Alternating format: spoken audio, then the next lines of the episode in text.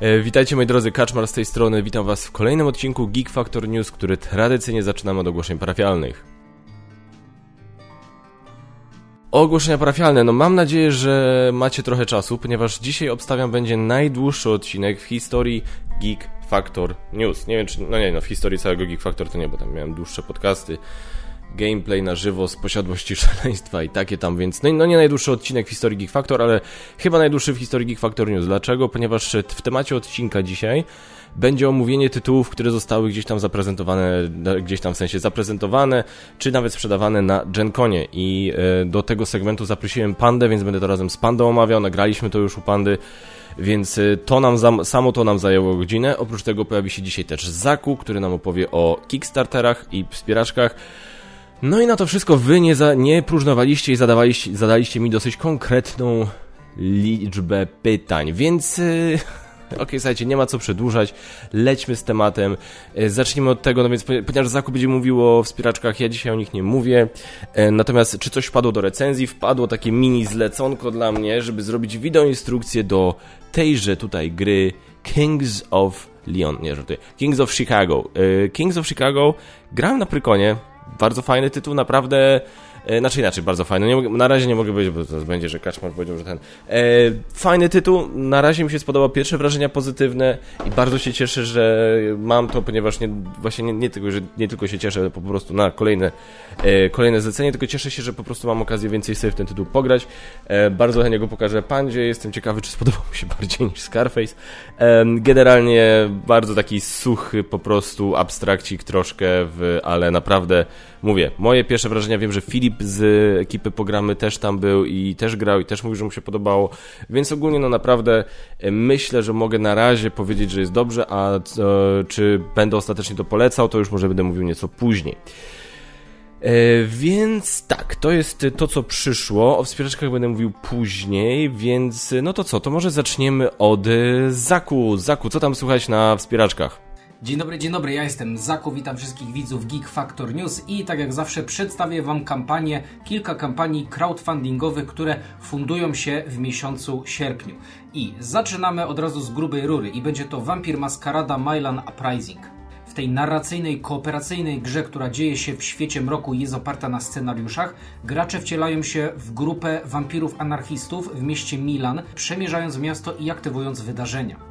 Naszymi wampirami będziemy zbierać zasoby, rozwiązywać przeróżne zadania i polować, ale także będziemy mogli przejmować dzielnice, ustanawiając tam swoje wpływy. Jeśli chodzi o wpływy, no to miasto będzie mogło być kontrolowane przez nas, czyli przez anarchistów, przez inkwizycję, ale także przez kamarile, czyli zgrupowanie wampirów, które jest zarządzane i sterowane przez wampirzego księcia Prospero. I z nim właśnie przyjdzie nam walczyć, przyjdzie nam się zmierzyć po całej kampanii, ponieważ tak jak mówiłem, jest to gra scenariuszowa na 25 plus godzin.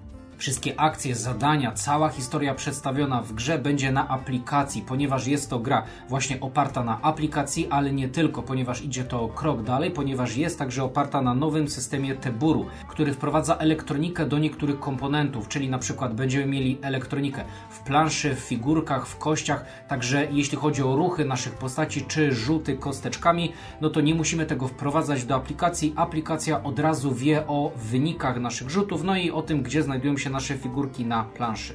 Jeśli chodzi o ceny, to razem z systemem Teburu będziemy mogli to wesprzeć od 190 euro do 250 euro w all-inie z dodatkami. Vampir funduje się na GameFoundzie i będzie kampania trwała jeszcze około 2 tygodnie. A teraz kolejna gra, tym razem na Kickstarterze, potrwa do 1 września i będzie to Bear Mountain Camping Adventure. Tutaj wcielimy się w obozowiczów, którzy przemierzają mapę gry swoim kamperem, wykonując przeróżne aktywności. Tutaj będzie deck building, ale każdy z graczy będzie posiadać dwie talie, które rozbudowujemy oddzielnie. No i będziemy zagrywać te karty, żeby zdobywać właśnie przeróżne żetony aktywności, żeby kupować nowe karty, żeby ulepszać naszego kampera. Swoją turę zakończymy zaparkowaniem kampera na jednym z miejsc do obozowania, które ustali ile będziemy dociągać nowych kart oraz ile dostaniemy pieniędzy. Między innymi za nie właśnie będziemy usprawniać kampera po to, żeby przechowywać do kolejnych tur coraz więcej żetonów.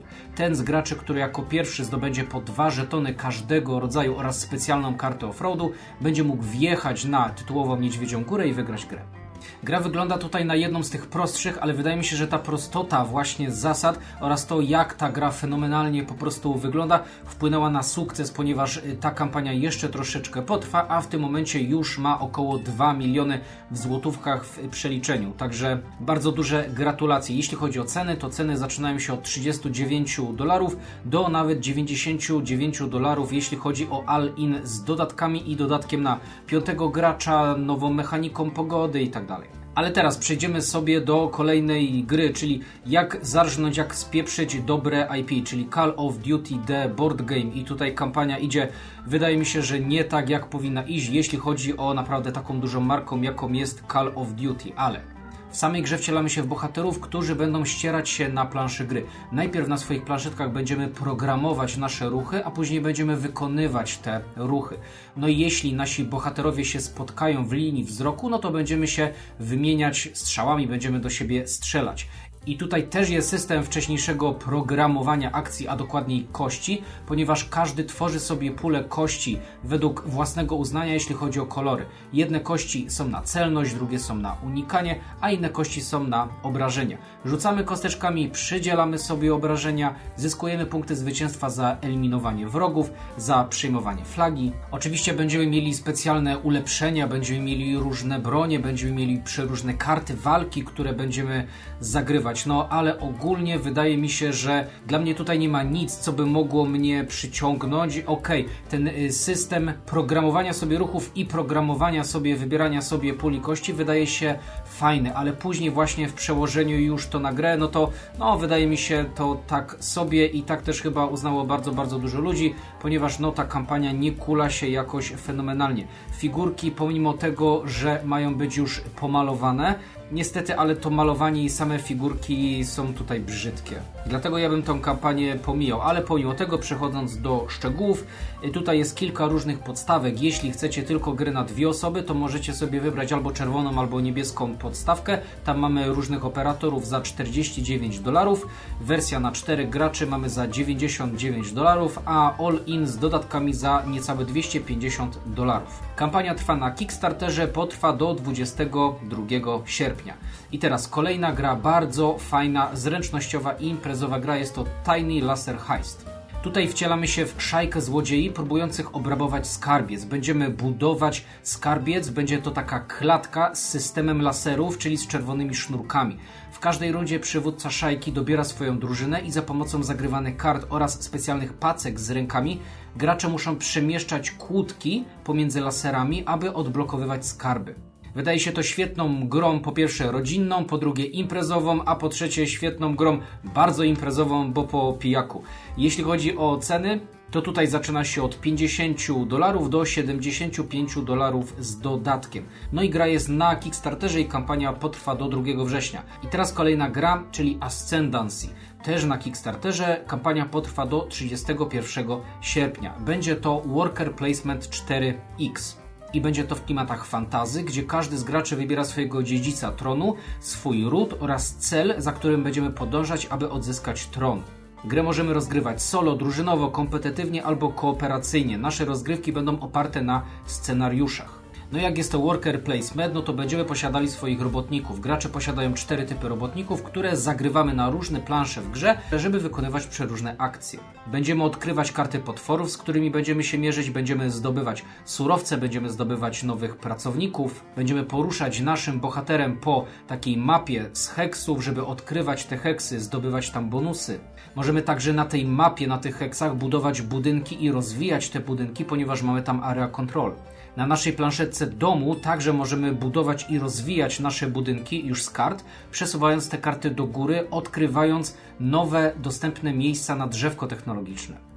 I to jest tylko naprawdę część zasad, ponieważ jest to bardzo duża, bardzo złożona gra, która ma naprawdę bardzo świetne komponenty. Ma milion przeróżnych tacek, czyli to, co znamy z Dwellings of Eldervale, to tutaj będzie podobnie, czyli najwyższej jakości komponenty. Jeśli chodzi o ceny, to będą się zaczynały od 97 dolarów bez figurek, 157 dolarów za figurki, albo niecałe dwie stówki za Al-Ina z playmatą, z Dice Towerem, metalowymi monetami i dużo innych fajnych rzeczy. Jeszcze jest tam I co warto wspomnieć, będzie to Kickstarter Exclusive, czyli gra nie trafi, oczywiście w założeniu, zobaczymy jak będzie, nie trafi do sklepów. I teraz kolejna gra to będzie Mistwind, czyli gra, którą widzieliśmy już w tamtym roku na Essen. Tutaj gracze wcielają się w przewoźników, którzy dostarczają towary pomiędzy miastami za pomocą latających wielorybów. Gracze za pomocą swoich żetonów będą wybierać, które akcje będą chcieli wykonywać. Będą mogli zdobywać surowce, będą mogli zagrywać na wzmacnianie naszych akcji,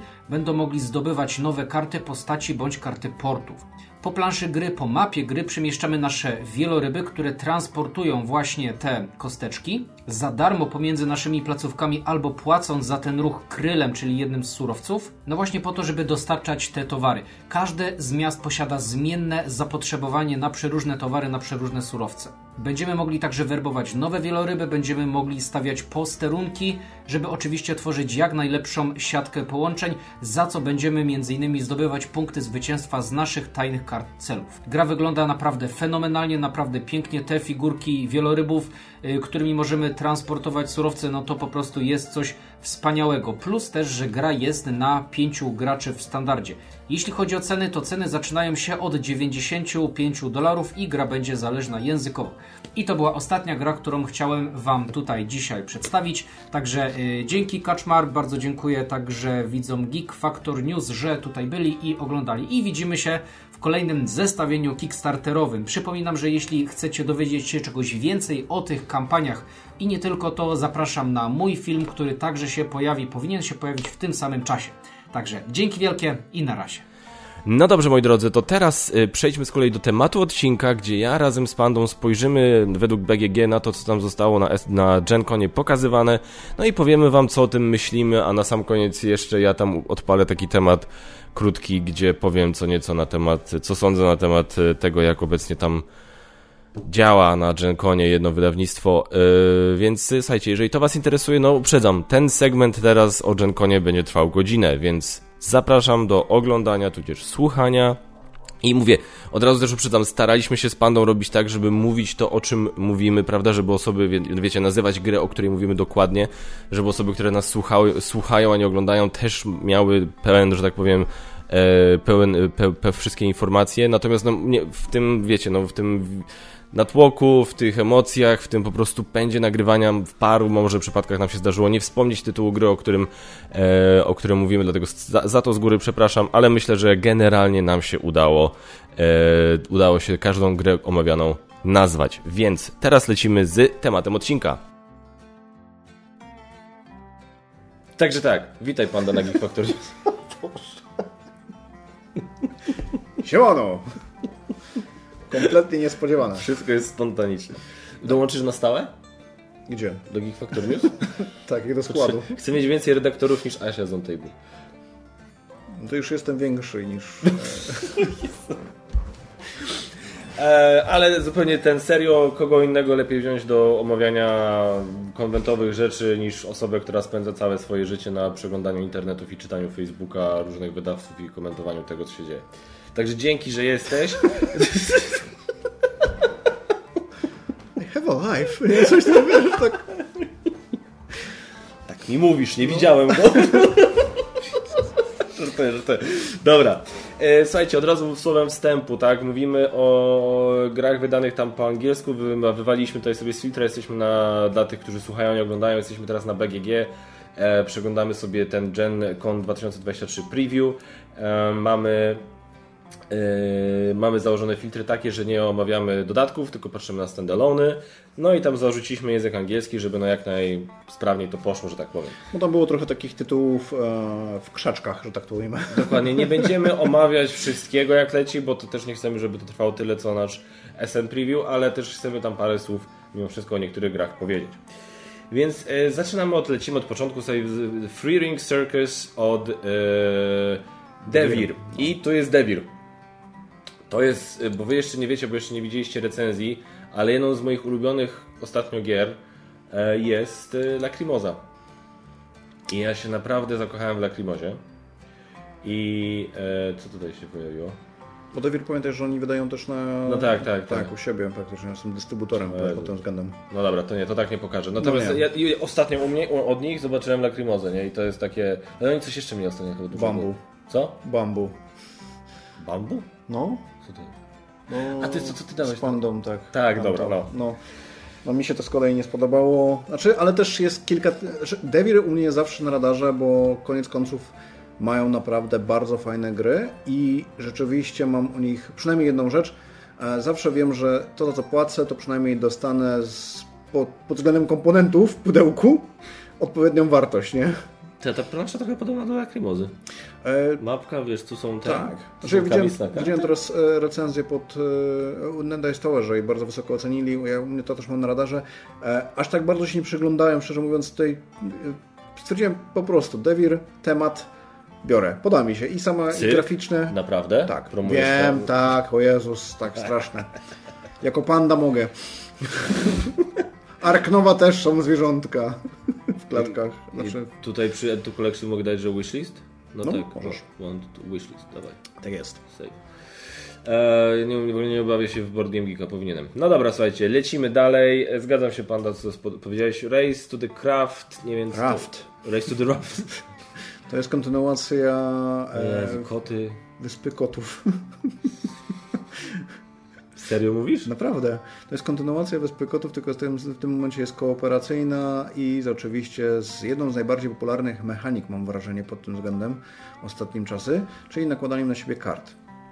Więc e, ciekawie to wygląda a, i też z pewnością bym sobie gdzieś tam Animalia. chciał... No, Animalia no, Deluxe. Chciałbym sprawdzić, tylko właśnie trochę mam e, wrażenie, że to właśnie, tak jak powiedziałeś, że to może być właśnie deluxe, większa wersja Animali. Tak sobie też nawet o tym myślałem. Dziękuję. Nie, już nie potrzebuję kolejnej gier o kotach. więc- Sporo jest o kotach. Było trochę. Przynajmniej w sensie pięć przytułów na tej liście gdzieś widziałem, żeby właśnie było o kotach. Barcelony. Oczywiście no, mu, musi być tak, lokalny patriotyzm e, zmusza do zwrócenia szczególnej uwagi na e, ekipę z Board and Dice. Aczkolwiek z uwzględnieniem tego, że to jest pierwsza, no dobra, e, jedna z dwóch pierwszych gier tego designera. I szczerze mówiąc trochę to może martwić. A to jest on, nie ona? Ty, nawet nie sprawdziłem. Bo Dani to jest żeńskie imię. z tego Ja powiedziałem tego dnia w formie bezosobowej powiedziałem, w formie ten. Announced Games. Upcoming Game. Jaka jest różnica między Announced a Upcoming? Nie wiem. Eee, Nie wiem szczerze mówiąc teraz. A on, jest on, ten. on, ona, on, ona ma personal website. Zauważyłem, że no tam był awatar, który wskazuje na kobietę. No, myślisz, że facet będzie miał takiego awatara, to jest internet. Ciężko teraz określić. No ciężko, to jest 2023, nie, nie ryzykujmy, więc Dani, kimkolwiek nie jesteś, e, Tak, i oglądasz z pewnością Dice, e, ten, O! Druga rzecz, e, widziałem komentarze, że tutaj trochę była dosyć spora, duża inspiracja Lizboą.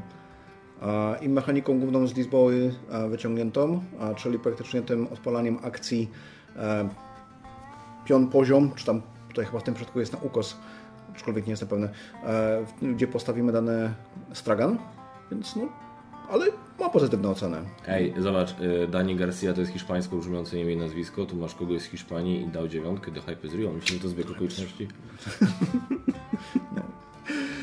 Nie, bo jestem cieka zaciekawiony. jak. Nie, no tak, mówię, no Nawet tam Kani- chyba jeden z najgorszych tych e, ocen, czyli ta siódemka, którą gdzieś tam właśnie mignęłeś, czy tam wyżej, co tam było? Nie, to było trójka chyba. Nawet ten? Czwórka, przepraszam. Czwórka. O tak, tutaj nawet No, to to było. to, co- no, no, że do Lizboły, ale mi się to spodobało. E, but much more simplified. Mówię, okej, to do mnie przemawia, koniec końców. No ja nie, do Lacerdy raczej prędko nie usiądę, więc nie jest aż taka ciężka, ale i tak i tak, jak ktoś mi mówi, że jakaś... Tym bardziej, że ta mechanika jest fajna. Barcelona, a No Barcelona. Boże, jeden nienawidzę ludzi, którzy tak mówią, naprawdę, sorry, to jest Co? miejsce zerowe na mojej liście. Ale to zawód tam miałem, właśnie gadałem o tym Darwinie i ten, no, ktoś właśnie zwrócił uwagę, no tak, no dokładnie o to mi chodziło, nie, że tak się spolszczone słowa, tak się mówi Barcelona, nie mówimy Barcelona. Barcelona, ale mimo wszystko... Przez ba- bardzo długi okres pracowałem właśnie z ludźmi z Barcelony i za każdym razem po prostu jak mówiłem Barcelona, to mi poprawiali. A jeszcze bardziej mnie rozbala, nie, nie wiem czemu wkurza Ibiza. Jest w ogóle... Dobra, To jest bardzo fajne. To World podoba. Wonders, podoba mi się tytuł, podoba mi się Arcane Wonders, więc zobaczmy co to jest. I bardzo wysokie oceny od Dice Towera, które otrzymało całkiem niedawno, bo chyba w zeszłym tygodniu nawet mieli e, recenzję wrzuconą. A, I tutaj oczywiście, Meksyka mi się kojarzy. no, ale myślałem, że od razu powiesz, no tak, bo Tetris. No tak, to jest Tetris! O Jezu, o Jezu. No ale ja uwielbiam po prostu, jeżeli mogę sobie po prostu się pobawić w jakoś takie budowanie przy użyciu Tetrisa, to ja jestem jak najbardziej zainteresowany. Mm, I'm good. No i cywil- gra cywilizacyjna podobno. Taka jak inna gra. Em, nie wiem. Nie wiem, Tetris jest dla mnie taki... Nie jest, nie jest zły, no Boże, no wysoko, No, wysoko, ten- bardzo wysoko oceniłem. Jezus, przecież, jak się tak? nazywało to, co tak bardzo się e, jarała ta gra z e, 40 kg e, plastiku, co miała Glory, nie, nie Glory Rom. Glory for Rome? Nie, jak ona się nazywała? Foundations of Rome. Foundation for Rome. To też przecież Tetris. Tak? No przecież miałeś te, każdy ten budynek miał jakiś kształt, który faktycznie Aha, no dobra, wtedy, aha, no względem. dobra, no ja się rałem. E, by the way, przy okazji, e, będzie wersja retailowa e, z tekturkowymi tymi budynkami. Przynajmniej taką informację mi mignęła na internecie. To Także jest szansa, że ktoś to po polsku złapie wtedy. może właśnie, no, ja bym był jak najbardziej, nawet z tekturkowymi wydaniami budynków. No z tego Jak? co słyszałem, tam Arcane Wonders, Emerson Matsuchi, to jest tam dużo na tak. Dobra, World of Wonders wygląda jako... Dobra, jeżeli to jest cywilizacyjne i, i, i tetrisowe, to yy, dam tutaj... Na sobie mogę sobie tam klikać, nie? Że interested. Tak, jak najbardziej. Tam można nawet uproszczoną wersję. Dobra, fuck it. E, lecimy dalej. E, 10 na F, 10. 10 na 10. Great Western Trail Nowa Zelandia. Kurde, nie wiem. Nie wiem, czy to brać do recenzji, jak to po polsku wyjdzie. Ja słyszałem już właśnie, bo po Gamconie pojawiały się e, opinie już pierwsze o tej No. grze, że to jest najlepsza wersja. I szczerze mówiąc, po tym, co im więcej informacji o tym o, o, widzę, znajduję, mam wrażenie, że tak, a to z tego względu, że jest tutaj największy nacisk na deck building. I to po prostu stwierdzam, że okej, w poprzednich wersjach był duży nacisk, według mnie, No. a jeżeli tutaj jeszcze to powiększyli, no to jak najbardziej. To wygląda jakby już miał ten do, do kolejna Tak. północ z, z bomby, nie? Ja jestem zainteresowany. Ech. Ja, jak najbardziej. Zobaczymy, zobaczę, to jest na zasadzie zobaczę, jakie inne gry będą wychodzić w tym samym czasie co Nowa Zelandia. Oj, no ja tutaj, to dla mnie ma priorytet nawet, bym powiedział. Pod tym względem u mnie must have. Znaczy nie u mnie to jest, wiesz, gdybyśmy mówili tylko o graniu, okej, ale ja jeszcze No. myślę bardziej w kategoriach, wiesz, nagrywania No, wideoinstrukcji, no. recenzji, no bo to też podejrzewam, że będzie na tyle różnic, że też nie będę mógł zrobić wideoinstrukcji na zasadzie "Ej, obejrzyjcie tamte dwie wideoinstrukcje, a tu, wam, to. a tu wam pokażę zmiany. No to jest, myślę, że to jest... Jak tam będziecie widzieli mu, to tutaj jest B. E, Last Light, no i jestem ciekawy, bo wspieram kolegę youtubera e, Roy Kennedy. E, zawsze się śmieję, że to jego nazwisko brzmi jakby ktoś chciał powiedzieć Kennedy, ale z południowym No. akcentem. Kennedy.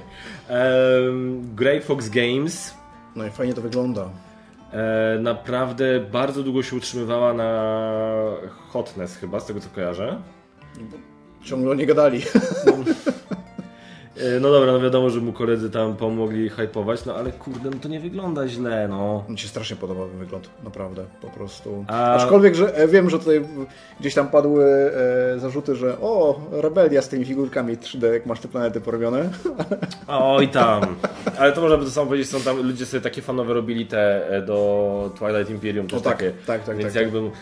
Ja powiem tak. No, y, żeś wymieszał teraz, e, wymieszaliśmy jego ulubione gry pod tym względem też. no właśnie, ale właśnie też o to chodzi, nie? Bo ja wiem, że gościu uwielbia kosmos, ja też bardzo lubię kosmos, więc ja myślę, że on by nie dopuścił do, wiesz, do, nie, nie doprowadził do zrobienia czegoś, jak, jakiejś kiszki, nie? Więc no naprawdę chcę to zobaczyć i mam nadzieję, że ktoś to w Polsce złapie. Z Grey Fox Games obecnie współ... Oj, oj, portal. No, to, No to w polskim wydaniu będą takie tekturowe. Będziesz powiedzieć, że takie tekturowe te kwadraciki zamiast, zamiast okrągłych będziesz je składał jak w descencie i Będą na kartę będzie pisane planety, a na planszy satelity, glo- globy. globy, te kulki. E, więc tak, Last Light, jesteśmy na tak. Point City. Ja e, tak, jak no, najbardziej to jest dla mnie tak. must have. Zresztą kolejny tytuł tak, chyba- tak samo. Ja nie jestem wielkim fanem e, Terra Mystiki, e, aczkolwiek uważam, że to jest dobra gra. Wiele bardziej wolę Gaia Project, a tutaj mam wrażenie, że rozwinęli wszystko.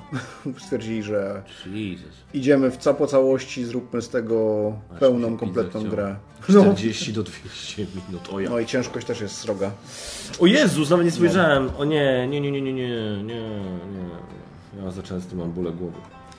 Ale No ale Fire and Terra Spiele już e, wzięło, e, w announcement wrzuciło, że z pewnością będzie na SN. E, No to będzie pewnie. A co się stało z tym polskim wydaniem projektu Gaia? Ktoś miał to złapać w końcu. O, to jest dobre pytanie. I nic Zresztą nie było, dalej. pamiętasz jak był ten? Przy zapowiedziach właśnie? Były właśnie taki okres, co każdy spekulował, Że wydawnictwo- ktoś projektuje, że portal, o No. projekt Gaia, Lucky Duck, nie ma projekt Gaia i nikt. I każdy odbijał piłeczkę, Ciekawe, czy, my. ciekawe, czy to czy to Ale ktoś umarło. wyda. Ale zawsze było, to my nie my, ale ktoś wyda. I się skończyło na tym, że cisza. Trzeba się zapytać naszych źródeł, czy, my, czy to no, planszowe newsy pewnie wiedzą, kto to wyda, no bo oni udostępnili, że będzie polskie wydanie. Trzeba się ich zapytać, czy to jest jeszcze aktualne, czy ten, bo może No to to... patrząc pod e, względem taki sposób, jaki katalog wydawniczy wygląda, no to Rebel został. e, Bo Rebel zazwyczaj ogłoszenie robi w momencie, kiedy już mają w porcie e, To jest, ewentualnie... to jest, to jest no. dużo zalet takie podejście. Chociaż no nie no, Beyondy są to jeszcze nam każą czekać trochę. No ale ej, przy czym może o to też chodzi. Może ludzie chcieli to, może ktoś to chciał wydać, ale padło hasło o Age of Innovation i O, też jest stwierdzili, że dobra, to nie ma, No. sensu, bo nie ma sensu wydawać w tym samym czasie projektu Gaia i tego, nie? Więc może nie wiem, no ja, jak będziesz miał to ja może zagram. E, Fox Experiment Ja powiem tak, E. miałem tak. Dice rolling! Wow! Lisy! Wow! A później zobaczyłem, jak to się gra i miałem... A, dobra, ale to to jest nie. Elizabeth Hargrave. Ale jakoś tutaj tylko kompletnie nie widzę. Naprawdę. Wiem, że tutaj te oceny e, głównie za to, że to jest e, gra, która. e, negatywne oceny, które w komentarzach się pojawiają z tego względu za to, że to jest gra, która opowiada podobno, ma historię naprawdę jakiegoś strasznego tego eksperymentu, że te zwierzęta naprawdę bardzo cierpiały i e, były tam maltretowane i w ogóle to jakoś nie za fajne było, ale jakoś tutaj koniec końców im więcej o tej grze słyszałem, widziałem rozgrywek, ona się wydaje po prostu taka nudna. No. Znaczy powiem tak, jakby ktoś położył, powiedział zagraj, powiedział pewnie, jak najbardziej, ale jakoś hype mi opadł. Jak miałem na samym początku przy ogłoszeniu bardzo duży, to teraz Pandosaurus. no i Elizabeth. Ale 6, 8. No ale tam mówię, dużo negatywnych jest e, ze względu na temat. Zresztą ten eksperyment e, na Syberii się rozgrywał, to też jeszcze politycznie poleciało. No, Ale Elizabeth taka świadoma społecznie osoba. no. Takie rzeczy by zrobiła, no ludzie. No, czyżby, Wyspa- czyżby ci ludzie byli hipokrytami czasami? Wyspa, tak, must have, to jest według mnie faktycznie tytuł, też jeden z tych takich, na który bardzo czekam. No oczywiście. edycję. To jest, no, nie wiadomo. Pewnie Galakta ogłosi. No. E, Seasalt, Salt and Paper. bardzo fajna gra, naprawdę. Grałeś to? Nawet mam, Tak? tak. Bo w Polsce to przecież wydali Dice and Bones. Papierowy Bones, może. papierowy. Czy Ja, tam Bone- przepraszam. Bone- ja też mieszam, to jest Dice and Bones. Dice and Bones. Bones. Dobrze powiedziałem, byś chciał? Die and... Nie, Bones and Dice. A, nie, nie, nie. No. Dice and Bones. Jest Board and Dice Tylko- tylko- i Dice Bones. Tylko żeby to brzmiało Bones and Dice, tak trochę by brzmiało perwersyjnie, trochę tak.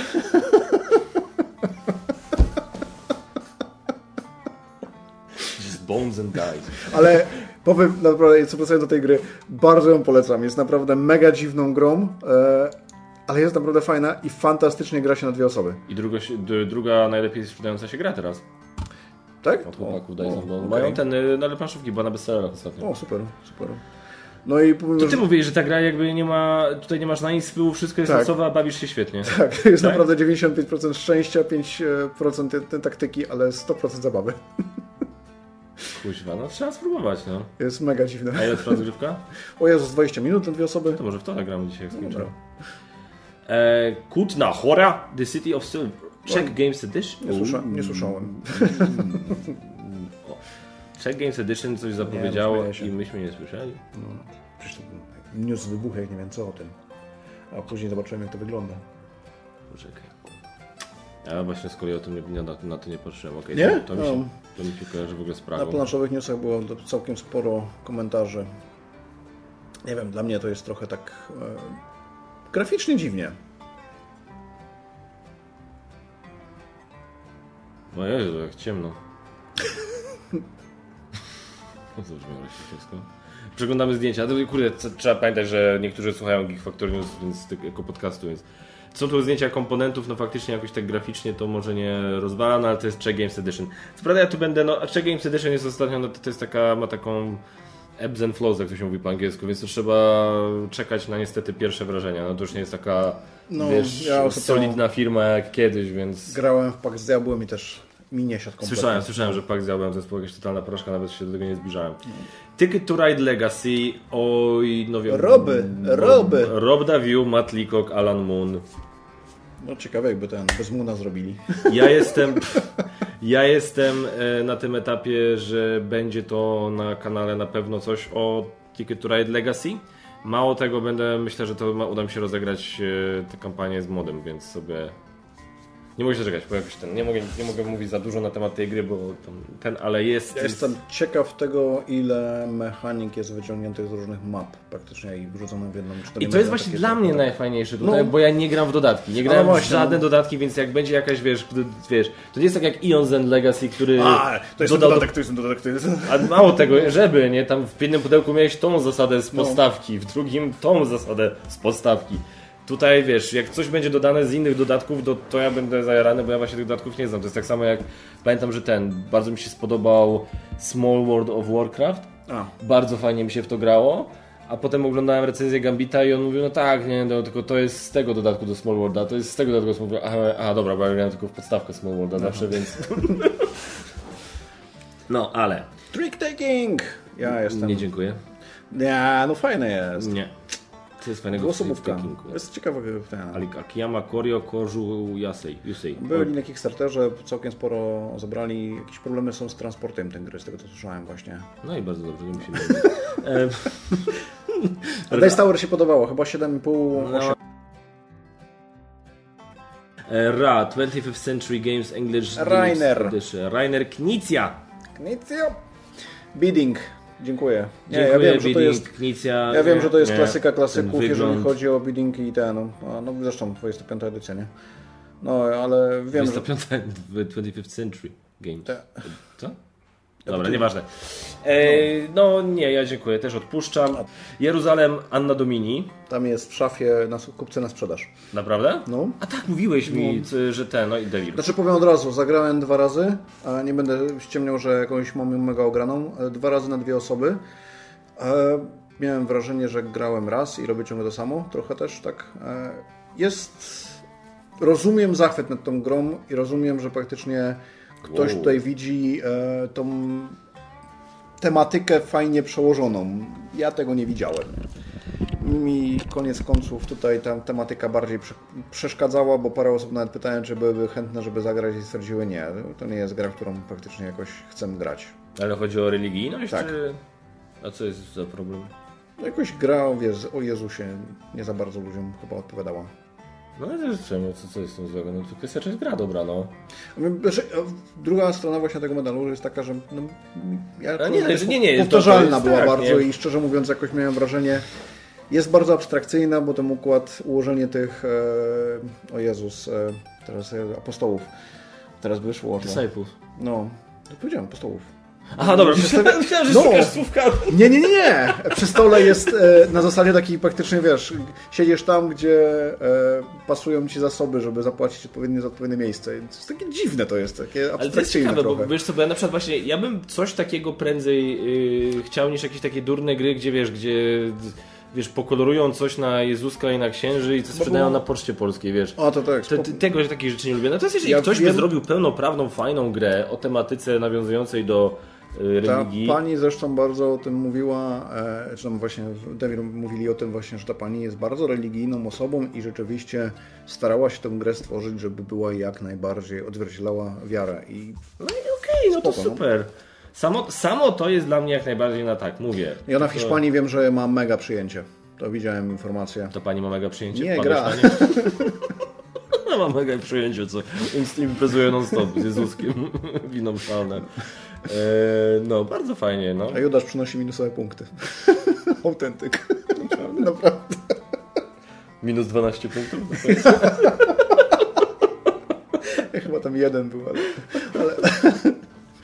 No cóż. E, więc tak, no Dystilled, słuchajcie, Tam no leży. niewiele brakowało, abyśmy mogli powiedzieć coś więcej. E, ja jestem po wideoinstrukcji na John Gets Games i powiem szczerze, że jestem tego bardzo ciekawy. Tam jest parę takich bardzo sprytnych myków z tymi budowaniem tego, tych spirytów, tej, tego, czy Moonshine to jest jabol? Taki amerykański? Tak. Amerykański to nie jabola, nie? No. E, bardzo mi to podoba, że masz różne przepisy, ale zawsze możesz walnąć wódę albo jabola. To jest naprawdę, powiem szczerze, yy, Czekaj, to, to jest, będzie- to może być kontrowersyjny tytuł. Ja serio nie wiem, z jednej strony, gdzie lepiej taki tytuł miałby się sprzedać, jak nie w Polsce. Mm. Z drugiej strony, właśnie nie wiem, czy ktoś się będzie, nie będzie się bał jakichś kontrowersji, jakiegoś, wiesz, pitu-pitu, ustawa o wychowaniu w trzeźwości i tak dalej, i tak dalej, kumasz. To wyobraź sobie, jakby ktoś wydał w Polsce właśnie Jeruzalem. Żeby nie było podobnej dyskusji praktycznie. Gro, w której masz Judaszka. nie wiem, czy to by było też faktycznie trochę... O Jezusie robią grze, grę, źle. O alkoholu też źle, no. Wszystko Nie jest. dogodzisz. E, Forbidden Jungle ja nie grałem w żadną z gry, z, e, z żadną z tej serii. Naprawdę? W żadną grę z tej serii nie grałem. Ja nie grałem tylko w tą ostatnią, e, tą w, w kosmosie, zapomniałem jak ona się A jest coś na Board Game Arena, czy nie? Nie, chyba nie ma. Jest chyba, mi się wydaje, Boże. Ale nie jestem teraz przekonany, szczerze mówiąc, bo ja bardzo lubię tę serię. Pamiętam, jak tłumaczyłem e, Jezus, e, Wyspę Jezus. i, i mówię, że ta gra jest bardzo prosta i w Wyspie jest motyw, której e, lądowisko może zatonąć właśnie przy setupie. I wtedy kończy się gra bez rozgrywki. I pamiętam znajomym właśnie tłumaczę i dociągam, mówię, no i przegraliśmy. Chłopaki, zajebista gra. Mówi, 10 na 10, w ogóle nie zagraliśmy, nie? Ale naprawdę bardzo, bardzo tę serię lubię, a tutaj słyszałem też pozytywnych sporo głosów o tym. Pamiętam, jak żeśmy grali w tą, w Odyseję, tak? To była taka Odyseja w tej puszce gra. No, swoją drogą naprawdę fajna gra rodzinna, tam te inne warianty, ale myśmy zagrali na planszówkach nad morzem, ble. E, w ten, w taki wariant zupełnie byłem, pod... podobało mi się. Ale ja z innego powodu, ja mam Aha, swój okej, prywatny powód, dobra. absolutnie nie impreza, jako impreza i Gandalf, wszystko super, ale ja mam swój powód. Em, A ja, dobra, wiem, natomiast ten, natomiast y, y, ten, myśmy grali w tę Odyseję i zagraliśmy w taki podstawowy Ten wariant. wyścig. To było tak, że ja, Basia i Radek i to było takie, że to chodziło o to, że to było rzucanie kostką e, i trzeba było zobaczyć, gdzie to idzie i znaleźć to szybko i powiedzieć i dopasować coś takiego, nie? A Radek i z całą moją miłością i sympatią dla tego człowieka refleksu najlepszego nie ma na świecie. On jest mega inteligentny, ogarnięty, ale to jest bardzo spokojny taki człowiek. No i to się też przewija w tego typu grach, więc pamiętam, że on tam rzuc, rzucił kostką i ktoś inny zgadł. Znowu kolejka tego rzucił kostką, ktoś inny zgadł, rzucił kostką, ktoś inny zgadł i już tak zgadł, że się gra skończyła i, Rad, i Radek tak, nie no, zajebista gra, trzy razy rzuciłem kostką. No zdecydowanie dla niego tytuł. No dobra, E, After Us, ba, słyszałem, nie mogę powiedzieć o kim, od kogo słyszałem opinię, że, Tam leży. że gra jest, tak? Na górze. Do sprzedania? E, pożyczona gra- jest i, odda- i bardzo chętnie oddam już. No, że ja słyszałem tam opinię od różnych osób, które zdecydowały się do tematu nie podchodzić. No ja pograłem parę razy. nudna. Że jest taka... No jest nudna, naprawdę. Szczerze mówiąc, bardzo fajne podejście do tej mechaniki zarządzania tymi kartami. Te cztery karty, ułożenie tego wszystkiego. Super sprawa. Tylko później już masz takie okej, okej, okej, okej, dalej. Okej, okej, okej, okej, dalej. I po prostu... Zmarnowany potencjał okładki w takim razie, jeżeli to jest prawda. Mówię, ja trochę nie wypróbuję, w sensie to... co- To jest szybkie. czyje bardzo to jest? szybkie. Bardzo szybkie? Tak. To może to wtedy? Zobaczymy. Eee, ten, e, Kacza Paluda. Eee, fit to print. Bardzo czekam. Bardzo czekam i to też głównie z tego, że to po pierwsze Fallout Games, a, oni e, ostatnim czasem bardzo mają dobry dobór gier, a po drugie, e, jak otworzysz i zaraz opowiesz, dlaczego, zaraz opowiesz dlaczego czekam. Eee, proszę, panda naukoty. Nie, dalej, daj. Ian O'Toole. To ilustracje. Tetris. To jest. Ja, to jest, to jest tabletopa, widzę. Układamy ten, układamy O pierwszą stronę naszej gazety i, i będziemy układać właśnie artykuły. Eee, Bardzo mi się podoba. Także Znaczy, nie mówię nie. Nie mówię nie. Jeżeli będziesz miał, to ja spróbuję. E, Sky Team, nie wiem co to jest. E, dwuosobówka, w której jest ograniczona komunikacja i staramy się wylądować samolotem. no i jak on może mieć życie i wiedzieć tyle o tych wszystkich grach? Sami sobie odpowiedzcie na to pytanie. jest ciekawe, aczkolwiek trochę mnie tutaj... Życie? tak, życie moje jest bardzo ciekawe. Jest. Tutaj powiem tak, że ja nie jestem fanem ograniczonej komunikacji w grach ogólnie, a w szczególności w grach, których e, są, które są kooperacyjne. Mhm. Bardzo tego nie lubię, bo koniec końców jak siadam z kimś do gry, no to lubię sobie z nim pogadać i... The Mind nie lubisz pewnie? Nie, nie, nie. Mind dla mnie w ogóle nie jest grą. Dla mnie to jest eksperyment społeczny. To jest po prostu ten. Ale... To jest. The Mind się sprawdza bardzo dobrze mm, na imprezach. Nie tylko alkohol jest potrzebny, jakbyście jeszcze mieli coś ekstra, to wtedy The Mind wchodzi jak, zio, jak złoto. Powiedziałeś coś już? Nie, ale pomyślałem. Ty, a ja to zobaczyłem, jak ci z ust litery. Ale to jest gra na liczby. Ej, gram na cheatach, widzę twoje myśli. Nie, nie. Dlaczego masz 69? Ale tu jestem naprawdę bardzo zainteresowany tym. Tak, dobrze, ja nie, ale... E, no, zobaczymy. Zobaczymy, co powiesz. Tribes of the Wind. Nie Widzieliście rec... Słuchałem dobry. E, Ty będziesz zainteresowany. Wild Tiled West. Już mi się podoba nazwa. Tak? To zobacz, kto to robi. Clay, e, a nie, Paul Dennen. Direwolf. Otwórz sobie, kto to jest Paul... No Paul Dennen, no kuźwa, no. kto to jest Paul Dennen, no. Wiedziałem. Oh damn, oh damn. Właśnie nie widziałem, jak ty wyglądasz. No dobra, y, przepraszam cię bardzo. Y, ja cię poproszę jakieś informacje tutaj o tej grze. Zobacz sobie teraz zdjęcia. Y, full credits. Co my tu mamy? Close drafting, dice rolling, grid coverage, co? tile placement, nie może Tetris. No. no właśnie. Zobacz zdjęcia, ale tam są ten. Są e, tilesy. Są takie rzeczywiście, chyba z tego co pamiętam. A, a nie, były ten. Ale ty jakieś dwuwarstwówki tutaj widzę? No ładnie to wygląda. Nie, no wygląda spoko. No nie, no, no dobra, no tutaj to jest, ale to jest, to jest ten pan, to jest ta, to wydawnictwo, no to to jest po prostu u mnie absolutnie must have. I czyli obstawiamy, że, chociaż nie no, nie można obstawić, bo Dune wydał Lucky tak? Więc teraz pytanie, czy Lucrum, czy Lucky Duck? Zobaczymy, jak to będzie miał no. opinię. Galactic tu jestem mega Cruise. ciekaw. Tu jestem mega ciekaw z tego ze względu na temat, bo jest dosyć e, ciekawy temat. Już widzę, jak to szybko pójdzie ten materiał. No. A weź, e, miałem ci powiedzieć, otwórz zdjęcia tutaj, bo to jest ciekawa. E, moja pierwsza, ciekawe, że mieliśmy tę samą reakcję co ja. A, I otwórz sobie te zdjęcie tutaj, dokładnie te, co jest ten koleś. I jakbyś z daleka zobaczył tą grę, coś powiedział, co to jest? Taka biała plansza i jakieś kolorowe kosteczki powrzucane. Bo ja miałem po prostu takie od razu jedną, jedno skojarzenie. Od razu nic. Nie? Nie. Ja smartfon pomyślałem. Że z daleka, że Jezu, to wygląda jak smartfon. A, dobra, tak, okej. Okay. Nie wiesz co mi te ludki jakoś tak no. E, przykuły moją uwagę i, i, pod tym względem zacząłem szukać. Ale no dobra, tak, to tak, to faktycznie. No. Ale co to jest? To jest zagra Galactic Cruise o jakimś tak, jest. Tutaj staramy się jako korporację wysłać, o, wysłać e, ludzi w kosmos. e, nie, organizujemy, ale jest, nie jest wystarczająco spiczaste. Ludzie nie będą się go bać. Słyszałeś, że Musk podobno swoją rakietę to też na tej samej zasadzie robił? Ale no zobacz tą planszę, no kurczę. Nie no, to jest trochę smartfon. No. Jeszcze dwuwarstwówka tutaj widzę. No. No, nie wiem, takie... No. Ja jestem zainteresowany. Zobaczyłeś elementy i od razu. No tak. E... Te, te, te. Siu. Tu nic nie było.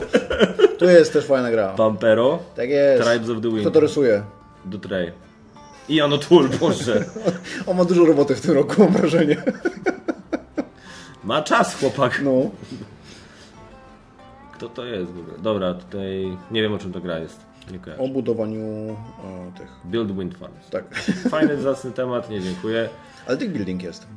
Więc e, możesz być zainteresowany. Tylko nie pamiętam, czy to był backbuilding czy deckbuilding.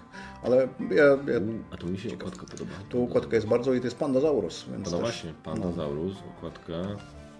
Tylko biorąc pod uwagę, jak się, jak, jak się słyszałem, że pracuję ostatnio z Pandasaurusem, to ja się zacząłem troszkę. E, ta gra, a właśnie mówimy teraz o grze Emerge. E, jak się ten. E, biorąc pod uwagę, jak się ostatnio współpracuję podobno z Pandasaurusem, to ja zacząłem tak ostadzać, wiesz, schładzać swój entuzjazm e, na, ten, na temat gier, które wydaje Pandasaurus, czy one się wydadzą, uda, wyda, a Jezus Maria, jestem zmęczony, czy one się kiedykolwiek pojawią po polsku, bo może być z tym kłopot. A, okej.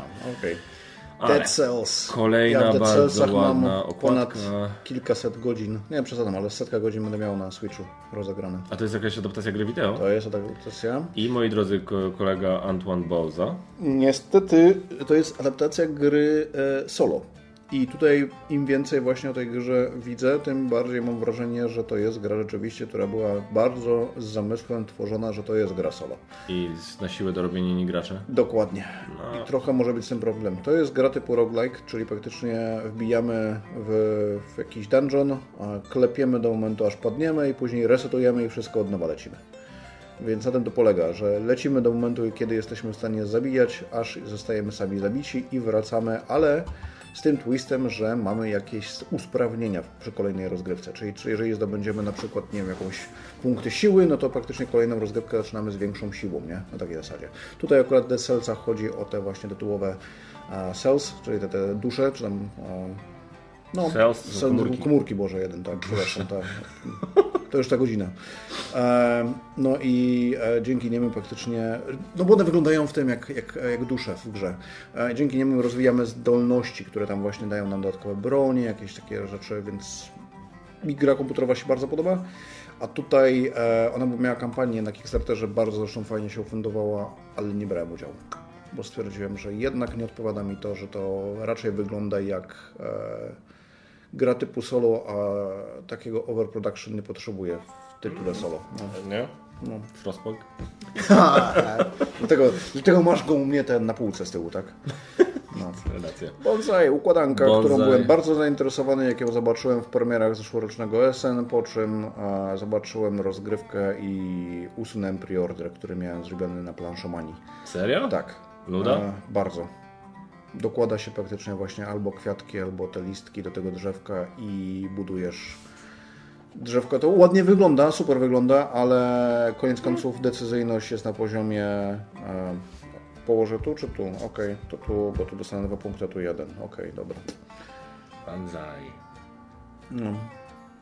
Więc jakoś e, niestety. Wygląd spoko, no. No, może. Nie mogą wszystkie być tymi. Sagrada. Sagrada, nie dziękuję, mnie obchodzi. Arborea. Yy, To jest ta druga gra, Jaka druga? Dani Dani Garcia. co mówiłem, że właśnie dwie gry. Arborea. I to jest ta plansza, którą kiedyś już Zaku pokazywał. Czy tam mówił o niej na domówce. Faktycznie było No, coś. że to wygląda jakby ktoś się nażar, a później Żygał tęczą. E, więc mamy tak. E, Empire's End. No to czekamy na polskie wydanie. Na, to jakoś niedługo będą już ma być. mnie trochę martwią, że coraz więcej ta gra dostaje jakichś takich e, mieszanych opinii. Tak? No, jednak trochę ten. Jakoś zbytnio, nie wiem, to przyjęcie. 6, 7, 8 No. najwięcej, 7 najwięcej, 8. 7 i 8, no to jest, nie jest jeszcze źle, nie? No nie ma jakichś takich zachwytów. Takich właśnie głosów, że naprawdę jest coś super, tylko że. Typical Eurogame, but with little player interaction and large No i do, du, dużo właśnie jest głosów, tak jak masz tutaj przy tej czwórce, o tym, że gra kopie ci dupę. I walczysz bardziej z grą niż z innymi. If you like being punished, this game is for you. If you don't like being punished, this game probably isn't for you. Dobry, dobry komentarz. Powinien zostać recenzentem drogi Jeżeli- ZBT 1035 z Teksasu. Jeżeli A nie lubisz- ZB 1030. Jeżeli lubisz SM, to SM jest dla ciebie, jeżeli nie, to SM nie dla ciebie. Jeżeli lubisz jak cię boli w trakcie seksu, SM jest dla ciebie. Jeżeli nie, to nie. Dobra. Yy, To jestem tego. Tego jestem ciekaw. Oj tak. To też widziałem już dawno temu gdzieś i... Aczkolwiek e, otwórz, e, jakbyś mógł zdjęcie. Nie, coś mi zaraz pokażesz, że mi zapał upadnie. Nie, bo powiedz, czy ci czego czegoś to nie przypomina. Um, Death Road. Bez to jest Death Road. No i miałem też takie, mm, o, taka gra gdzieś kiedyś była, że są wycinek drogi i Nawet. Polacy robili. Okej. Ale gdzieś tam chyba czytałem, że te gry powstają w ogóle niezależnie od siebie w tym samym okresie kompletnie, więc przypadek. No. Boże, spróbuję, porównam, zagramy w obie może i powiemy. Undaunted, masakra. Undaunted, dobra, wiadomo. A będą ci Polacy? No, Logiczne, nie? O Jezus, nie wiem szczerze mówiąc, nie sprawdzam aż tak bardzo. Weź, no Że muszą na być. zdjęciach są. No gdzie w bitwie o Anglię nie bez no, Pola? Musi być. Pete the Raff, no nie tylko Raff, przepraszam. A Division? No. Summer Nie 1940. sprawdzałem aż tak kart, powiem Ci, że widziałem tylko mechanikę, że jest e, powiększona o te manewry powietrze. No, mój, wiesz, twój ulubiony y, David Thompson On na pewno m- musi już. dostanie u mnie, bo stracił w moich oczach, jak nie, za, nie umieści Polaków. Może już ktoś poruszył ten temat. Nie. Może ja stworzę ten. Where the Polish people? Dalej jedziemy. Żeby nie było. Dobra. E, Wandering Towers. E, Autorzy. Jezus, myśmy 36 tytułów dopiero mówili? No, dlatego właśnie mówię, że dalej. Autorzy tu są ważni pod tym względem i Michael. Kissenberg, Kramer, okej. Te duo zazwyczaj to jest na zasadzie, że przynajmniej trzeba sprawdzić. Okej. Blind Business. To jakoś kompletnie mi nie leży e, ze względu na bluffing, na bluffing, na bluff. Ale ten poprzedni tytuł, jakbyś mógł do góry wziąć, ten e, Dice Veg- Veggies, to jest ciekawa gra, się zapowiada, z tego względu, że autorzy są odpowiedzialni za bardzo fajną grę kościaną. E, o Jezus, która mi teraz leciało tytuł. W muzeum się zbierało artefakty. Ona jest... Weź ten. Walnij tego ostatniego koleścia. Kapela. No, albo przedostatniego. Bo tam Kurde, walnąłem tego gościa. jest dwóch kapelów. Nie nadajesz się No. na ten. Trzech nawet. No i znowu walnego tego gościa. Nie nadajesz się do przesłuchiwania ze mną ludzi. Jak to się nazywało? Boże, jedyny. Um, Wasabi. Wreck Riders. Wreck Riders. Tak. Naprawdę ś- bardzo fajny tytuł. To jest jeden z takich e, fajnych takich dice checkerów tak zwanych, e, w którym rzeczywiście kości definiują nasze akcje. Pięknie. E, Amun-Re E, to jest no, kolejne kolejne wydanie głośne. To jest Trzewiczek to zachwalał. A nie, mi się bardzo nie podobało. Bardzo mi się podoba. Że mi się wydaje, czy... Ja z... bo to nie jest ta część jakiejś tej trylogii e, Knizji, coś takiego. A nie, Amunreci chodzi. Tak. Ta, o Jezus. Pewnie tak. Szczerze mówiąc, ale to jest ten. Myślałem, ja już musiałem kolejne tytule. Przepraszam. A Biren Bread to coś, czemu mi ja to kojarzę? To było... Bo to jest pan Scott. Pan Scott Almes, który jest odpowiedzialny za takie tajne epiki i za e, tą dużą, dużą grę. Czyli... E, Earth, Wind and Fire. tak jest. Dokładnie. Earth, Wind Heroes- and Fire to jest ten zespół. Heroes of Land, Air and Sea. tak, było blisko, ale nie do końca. I później Kapitan Planeta był. No. To jest jego pierwszy taki typowy Eurasek a, i szczerze mówiąc mi kompletnie nie siadł. Aczkolwiek Zagrałeś to. parę rozgrywek graliśmy i nawet Monika, A ty mi pokazywałeś, to dlatego mi to wydaje się znajome. Dobra, no. i nawet Monika powiedziała, że ona już to więcej nie chce grać, że e, tu jest problem z tą punktacją. E, Bardzo fajny draft, bardzo fajna mechanika pod tym względem, co produkujemy, kiedy produkujemy. E, Pozytywna, negatywna interakcja, w sensie, że jeżeli coś negatywnego robię, to zazwyczaj ma to wpływ na to, że e, drugi przeciwnik dostanie zasoby, czyli to jest w tym kierunku, ale jednak coś tutaj z tą punktacją nie do końca Zagrało. nam leżało, tak właśnie i mieliśmy poczucie, że koniec końców ta końcowa punktacja była zależna od tego, kto na końcu dociągnie odpowiednią kartę. Aha, no dobra, no to wstydziłeś zapał. Walbara. Walbara. Nie, jakoś. Nie. To mi się mega podoba. To mi się mega podoba. Darwin, znowu coś z Darwinem. Znowu z Darwinem i znowu e, bardzo fajnie to A właśnie, wygląda. bo ty będziesz miał Darwina, tak? Ten wyprawę Darwina? Mogę mieć, pożyczyć kumpla. A myślałem, że chcesz sobie kupić. Bo ja, się ciągle zastanawiam nad tym, czy kupić, czy nie. Kurde, Bo nie wiem, czy mu po prostu się spodoba, więc tego wolę pożyczyć. E, tu jest bardzo fajny element e, tych książek. Tak, widziałem, tak. Przegryw życiowy, mam żonę, wybaczcie. No, No nie? Kurde. A, ja pierniczę. Ja przegrę. W dodatku jeszcze zwracam uwagę na to, co ona lubi, Ugh, żeby, fuj! żeby z nią grać. Eee, No, po prostu No przestań, przestań już. Może niedobrze mi się robi. Niesamowite. No. Otwórz sobie jedną z tych książek, pokaż jak te e, zdjęcie, jak te książki wyglądają. Te almanachy, tak właśnie. Uuu. To jak ten. Gdzie to są te książki? No takie właśnie, masz na tych grafikach, jak widać, całą planszę, to plansza jest właśnie taką książeczką. A, dobra. Myślałem, że takie książki jak w Books of Time. Nie, nie, nie, nie aż tak. E, no dobra, The Crypto, Yokai, e, no. kurde, Unmatched, no, jest, no, mm. Ja powiem szczerze mówiąc, ja jestem dalej pod wrażeniem, e, jak ostatnio nas tutaj zaskakują ceną pozytywnie polskich wydań. tak? Ogry, no. Mega. A, no. no. Jest na co, jest na co czekać, jest na co liczyć. E, fajnie, że ja, już mam tych, ja mam od groma tych pudełek do Unmatched, więc będzie z czego wybierać, bo tu można grać postaciami z Unmatched. Więc no, można grać solo, więc będę grać solo w Unmatched. Swoją drogą musimy się umówić na ten, jakąś partyjkę, na ten. Będziesz kupował sobie ten na Steamie, Unmatched? Tak, tak, tak, tak, tak. tak. Musimy się umówić. No, Na domówce. No, no to mówcie. Zawsze. Znowu, tak. Eee, tutaj mamy Weirdwood Manor. Bardzo, Bardzo ładny. fajnie wygląda, Eee, bo tam masz ten... E, A to kojarzę też coś no ten... to było na jesen zeszłorocznym zapowiada, zapowiadane. A, Później przesuwali o tym. Tak, tak, dobra. Znowu Expeditions, Charcuterie. Tutaj to mi się mega podoba. Charcuterię? Tak, no zobacz, po prostu ja uwielbiam gry, w których praktycznie są dwie rzeczy. Po pierwsze jedzenie, a po drugie mechanika I cut you choose. Nie, Nie możesz, nie możesz y, już lubić y, No, gier za jedzenie, jesteś chudy. Zobacz jak to wygląda. No po prostu... No dobra. O mój Boże. A to jest w ogóle chyba Weź, koleś... jestem, ja robię intermittent fasting, jestem A. poza swoim oknem i... Poza tym to jest chyba koleś, który jest odpowiedzialny za em, Pizza Slice, czy jak to się nazywa? New York Slice. E, To nasza księgarnia wydała jako pizza? A nie pamiętam, czy oni to wydali po polsku. O kurczę, jestem pewien. Bo nasza księgarnia wydała pizzę, taką grę, tylko nie wiem, czy to było to. Chyba nie. Chyba nie, ale nie jestem pewien. No, ta- Ta gra oryginalnie była wydawana w pudełku właśnie pizzy. Eee, dobra, tutaj trochę przyspieszmy, bo ja bym chciał na Tak, pewno... animated, animated. Animated? No panie, no Disney w końcu, nie? Ja, moje, moje podejście do Disneya ostatnio jest takie, żeby, No to jeszcze tam poniżej będzie jedna gra. żeby którą z przestali pewnością- mi niszczyć moich ulubionych bohaterów. Nie. No tutaj fajnie to wygląda. Fajnie to wygląda. To te, a co to? Funko Games. No, Funko Games... Że nie grałem w nic Funko Naprawdę? Nie, O. nie. Oni zaskakują. Oni zaskakują praktycznie, że te gry ich e, wcale nie są takie naprawdę. banalne i nawet e, fajne te systemy tworzą. Rachunek jest na tym, na BGA, nie polecam. Okej. Ehm, ja właśnie nie, spojrzałem, nie patrzyłem, co tam ostatnio dodali, dodali na BGA. Eee, tu Bób ma- jest zarąbisty, też jest na BGA, też można sobie pograć. Pies? Bób. Bób. Aha, Bób jest na tym, dobra. No.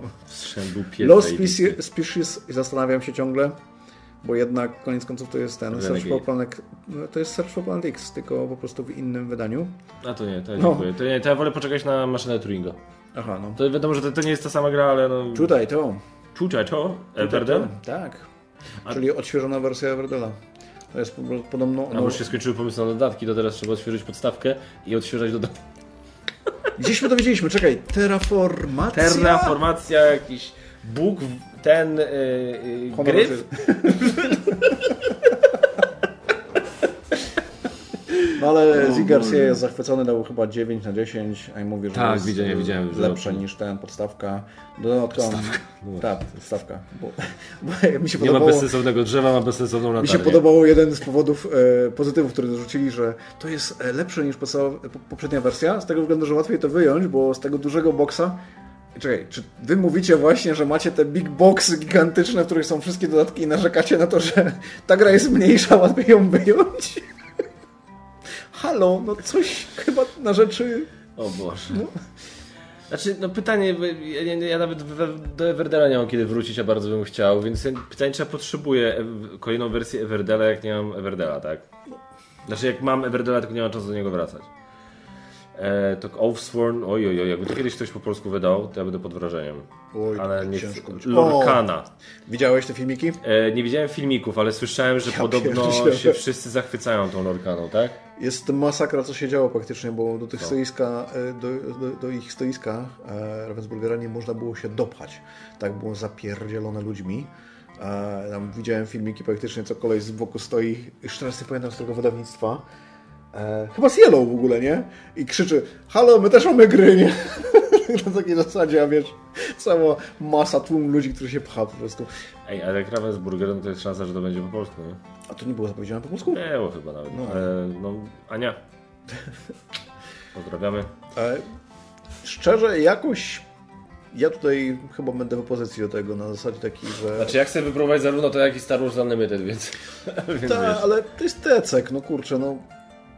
Ja nie, nie, nie potrzebuję TCG w swoim Ja życiu. też nie potrzebuję, ale, jestem, jest, ale jak, nie mam, bo ja chciałem wypróbować i zobaczę. Sobie to jest za... jakbyś miał po prostu, wiesz, a biorę już narkotyki, to czemu nie wezmę więcej, nie? To, no,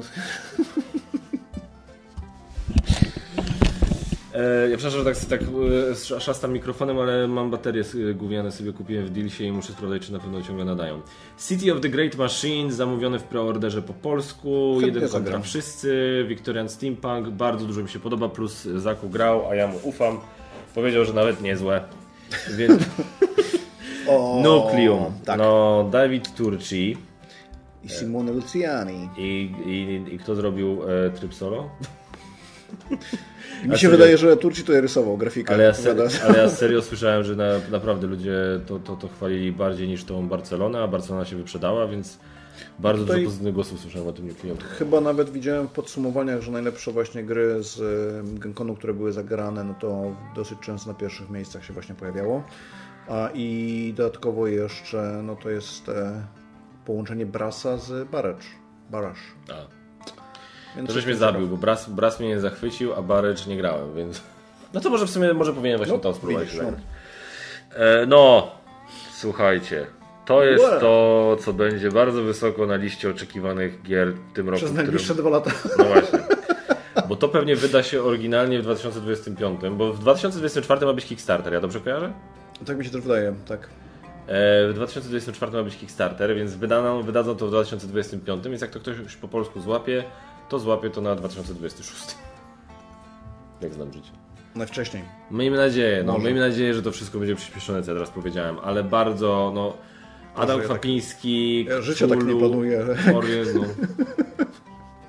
Co będziesz robił w 2027? Spłacę kredyt i będę grał i będę grał w grę. Podoba mi dojedzie. się, że pożyczyli komponenty z Cold Express, to jest bardzo miłe, oszczędzamy.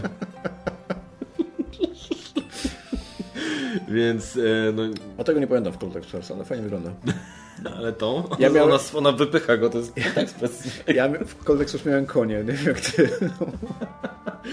Więc Horror on the Orient Express, the board game. E, czekamy, czekamy na to i to bardzo. Słuchajcie, moglibyśmy jeszcze tak... Dawn of the... To jest Dawn of, the, Dawn of Ulos. Ulos. To jest gra, która już teraz e, nawet w polskich sklepach się zaczęła pojawiać, z tego co widziałem, przynajmniej możliwości zamówienia, bo planszomanicha była. A, I tutaj jest to kolejna gra ze świata strzel. O Boże. No E, po grafikach, na kartach zobacz. Poczekaj. E, poczekaj. Co to jest? To jest? Smarujesz kogoś po jajkach? Co Nie. ty go... Staram się podpowiedzieć. Kości. No. E, Jezus Maria. E, serio? To jest ko- kolejna gra w tym? W Roleplayer. roleplayer? Tak. Ja faktycznie nawet, ale kurde, czcionka, nie? I ten, te ramki, to wszystko. Słyszałem, że dosyć e, znowu ma luźne podejście do tego świata. Ale wiesz co, żeby na złość zrobić wszystkim, bo mówię, roleplayer, nie, nie, nie lubię roleplayera, A. będzie kolejna gra, w którą zagram, ale nie będę miał, będę ją miał, nie będę miał roleplayera. No ciekawie to wygląda, powiem szczerze mówiąc. E, dobra, ja chciałem, możemy już na razie myślę na tym skończyć. E, pewnie byłyby... Nie, nie chcę Brains and Bronze, mam w dupie. E, powiem wam tak, można by to jeszcze pewnie inne tytuły, myślę, że takie najgorętsze mówiliśmy, bo dosłownie szliśmy po Hatne. Okej, Halloween. no dobra, Halloween jeszcze możemy spojrzeć. A poza tym już mi się starczy. Dobra, słuchajcie, 111 tytułów żeśmy przejrzeli z 400. E, natomiast... A wiesz, kto jest autorem tego? E, Emerson Matsuchi. A co on robił wcześniej? No wiem, właśnie przecież mówiliśmy nawet o tym. A, no. Foundation of Rome. No. On robił Reef, robił Cube, nie Cuba. robił tego Century. Znaczy bardziej mnie tutaj w tym momencie e, niż te wszystkie gry, e, szczerze mówiąc, co wymieniłeś, to też bardzo, no właśnie Century powiedziałeś, tak? Przepraszam, ja już przesłuchałem. E, przesłu- przesłuchałem, tak. Przesłuchałem już cię Przesłyszałem, cię słuchać przesłyszałem się, tak. Century właśnie mi chodziło też właśnie o to. Spectre Ops. E, nie, ja żałuję, że tego w końcu nigdy po polsku nie wydano. Też bardzo bym chciał ciekawy. zagrać, no. E, natomiast e, no Halloween, no spróbuję, bo to jest właśnie Emerson Matsuchi, no ja lubię film Halloween, tylko ten oryginalny Halloween, nie to co wychodzi ostatnio. Ciekawe jest to, że parę tytułów tutaj w tym, na tej liście e, jest właśnie takim adaptacją slasherów, bo jest zarówno Scream, e, Scream Tak, jak i em, Texas Chain- Massacre. No, E, nie podobają mi się te grafiki. Muszę powiedzieć Ci coś, ale to jak będziemy, nie będziemy nagrywać. Przypomnij mi a propos tego. E, Unlimited. E, ten Dark Tower. Dobra, e, natomiast na jedną rzecz chciałem O, zwrócić... Avatar. Avatar też może być ciekawy. E, W szczególności, że to jest Funko Pop. A to był taki film M. Night Shyamalana, nie? O Boże, nie, nie mów. Naprawdę. W tym momencie poleciało Jak ci... striggerować fanbase jednym zdaniem. I tu chyba autor jest chyba autorem tego. Um, o Jezus. Um, brzmi w ogóle jak nazwisko wydaje. Horrified, właśnie. Okej, No, więc jak najbardziej jestem zainteresowany. okej, okej, może być. E, Na jedno, jedna rzecz, na którą chciałem zwrócić uwagę, na którą chcia, o której chciałem z Tobą pogadać, zresztą rozmawialiśmy o tym na Messengerze poniekąd. Em, co nas, teraz wszyscy widzą, co mam w tych poprzednich tam Dobrze, że nic na pewnie wpisywałeś żadnej no, strony. z XVI wieku coś. E, więc tak, news. News! Słuchajcie, Fantasy Flight Games. Kiedyś Fantasy Flight Games, jakby się zbliżał Gen Con, to dla mnie największą frajdą z Gen Conu było to, że poznam nowe tytuły zapowiedziane przez Fantasy Flight Games. Moje ongiś ulubione wydawnictwo, naprawdę. Uwiel... Kurde, do dzisiaj w sumie w moim strictej czołówce, ścisłej czołówce, przepraszam, są gry przez nich wydane. Posiadłość, Star Wars Rebellia, Imperium atakuje. Nawet wydane stosunkowo niedawno, Marvel Champions, tak? Ale to już nie jest aż tak niedawno, niestety też. Eee, I ja przez długi czas byłem tą osobą, która broniła Fantasy Flight Games, kiedy inni na przykład z takiej wściekłej reda- redakcji czy jakiejś innej psioczyli, psioczy, psioczy, psioczy, psioczyli, że właśnie o, już nic fajnego w FFG nie robi, już nic się nie, to już się skończyło. Ja ich broniłem, bo mówię, no dobra, no ale kurde, Outer Rim jest świetny, jest wśród moich ulubionych gier, eee, Marvel Champions jest wśród moich ulubionych jest wśród moich ulubionych gier, jest świetne.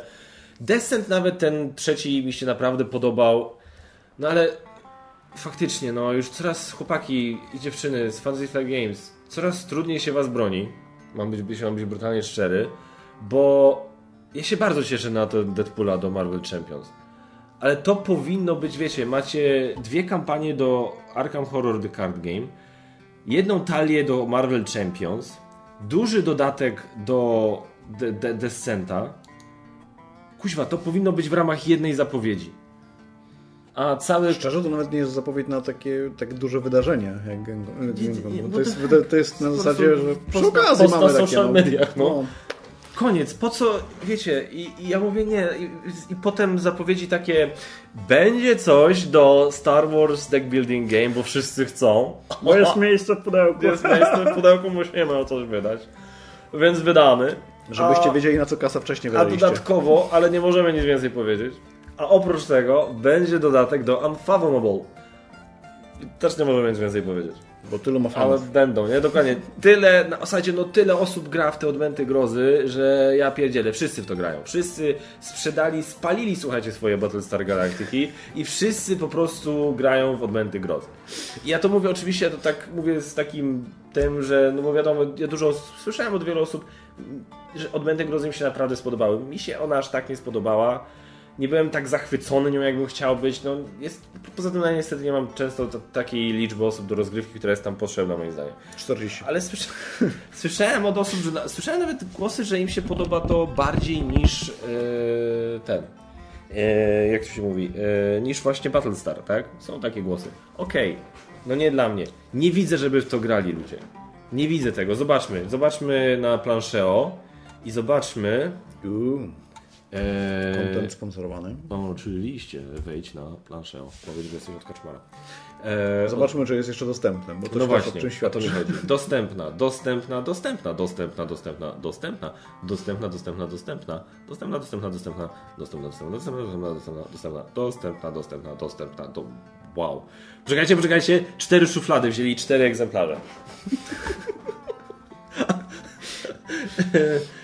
Flamberg wziął jeden, Blue Games nie wzięło w ogóle. No, Allegro się przydało. A nie, a dobra, dobra, dobra, no już bądźmy. A dobra, faktycznie no ma to sens, że w sumie niedostępne są na końcu listy. O, na Rebelu się przydało. Na rebelu się wyprzy... A tam węże spisek. No dobra, no to nie, no to trochę poszło. No jak Wejdziesz na stronkę. masz ten rebel. E... Oni się szczęśliwi, bo nie sprzedają do innych sklepów, niech oni się martwią. Ty to powiedziałeś, nie. To jest powiedziane przez Pandę. Panda nie jest oficjalnym członkiem Geek Factor. A proponowałeś się na początku filmiku. Zmieniłem zdanie. E, no dobra, no jak już poszło, już nie, nie bądźmy tacy, no jak poszło w tym w gry bez prądu, Rebel, Allegro, no dobra, no to poszło tego trochę, ale jest jeszcze, widzicie, jak, to nie jest tak, że macie problem z dostaniem tej gry. Więc no, okej, okay, fajnie, nie mówię, że to, jest zły, że to jest zła rzecz, że będzie dodatek, tylko no, po pierwsze, no, robi, na ostatni dzień, kiedy rok temu w ogóle zrzuciliście tę mini bombę, że będzie Star Wars Deck Building Game, Juhu. no nie? Znaczy wiesz, wtedy jeszcze można było mieć nadzieję, że to będzie coś naprawdę dużego, fajnego, dobrego. Um, to teraz z kolei właśnie zapowiedzieli, że będzie e, dodatek do Deck Building Game Star Wars, ale nic nie powiemy. No i będzie dodatek do Odmęty Grozy, ale nic nie powiemy i powie, pokażemy wam taki fragment obrazka. No to jest Słabe. Słabe, no. I nie wiem, czy to jest związane z jakąś nową polityką wydawniczą Asmodee, że no bo można tak trochę prześledzić to do najpierw, wiesz, było wykupione przez Asmodee. Czekaj, zaczęło... czekaj, czy tu się zgadza z tym z czasem gry? Teraz spojrzałem na to. Poczekaj. To jest dobre.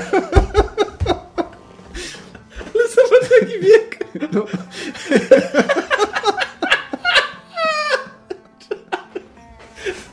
Trzeba zgłosić do planszą. Czas gry 6 do 120 minut.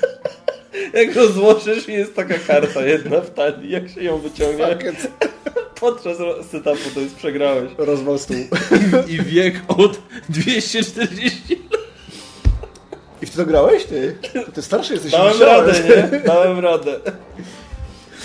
Ja nie wiem co to, to pewnie miało być 120 do 240 minut, ale no nie, od 6 lat. Wiek od 2 do 40.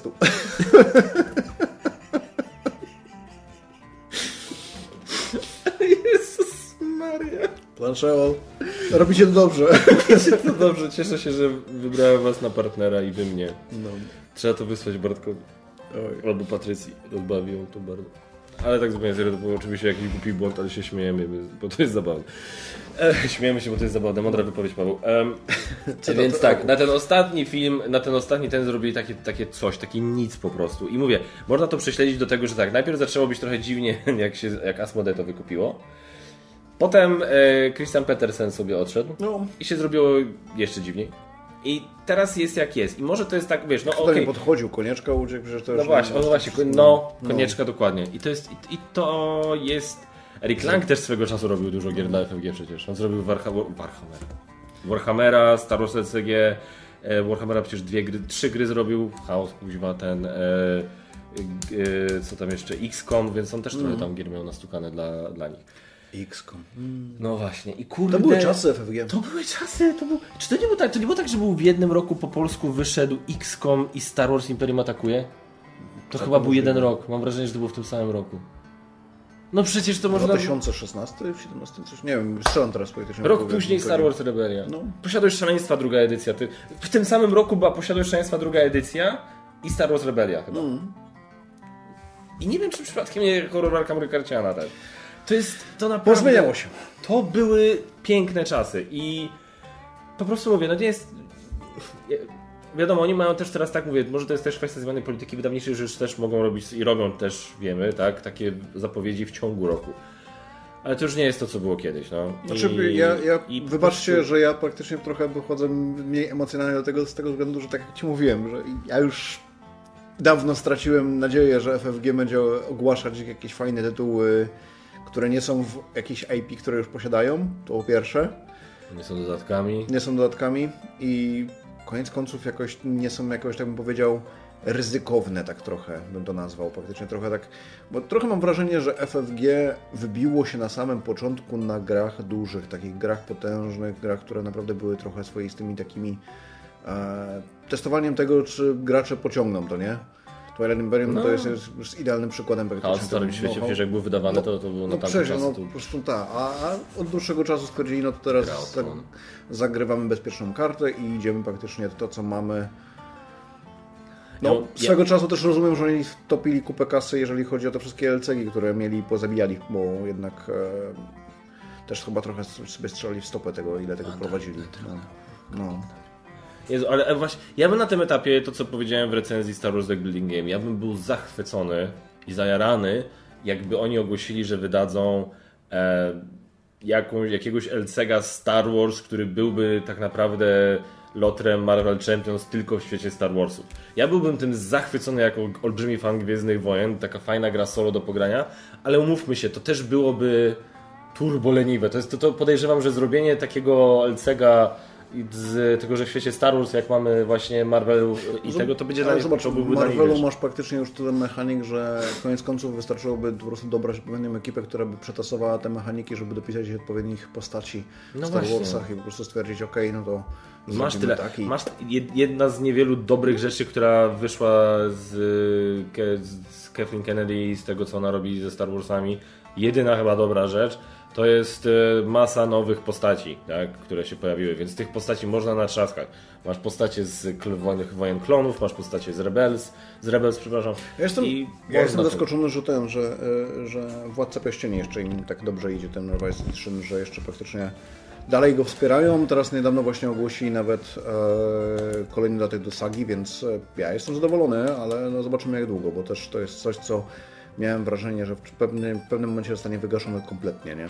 Zobaczymy. I to też nie jest tak, no, ja się cieszę, że są, wychodzą dodatki do gier, tak, znanych, lubianych, to jest super, no ja się naprawdę mega cieszę na tego Deadpoola, ale no to nie, to nie, to nie powinno być dla mnie, przy, w przypadku takiego wydawnictwa jak FFG, to to nie powinno być chyba głównym, wiesz, no głównym, No tak, tak, tak. Głównym, głównym, główną ścieżką, tak, to powinno być tak po prostu, bo robimy, a macie zespoły, gdzie pracujecie nad Drakulą, więc pamiętam taki filmik, jak kiedyś oni tam właśnie przy okazji której właśnie zapowiedzi na GenCon pokazywali różne zespoły, gdzie każdy zespół dewelopował jakąś grę i to było wtedy ogłaszane, że tam, był, tam była trzecia edycja Fury of Dracula i tam było coś jeszcze zapowiedziane w tamtym roku.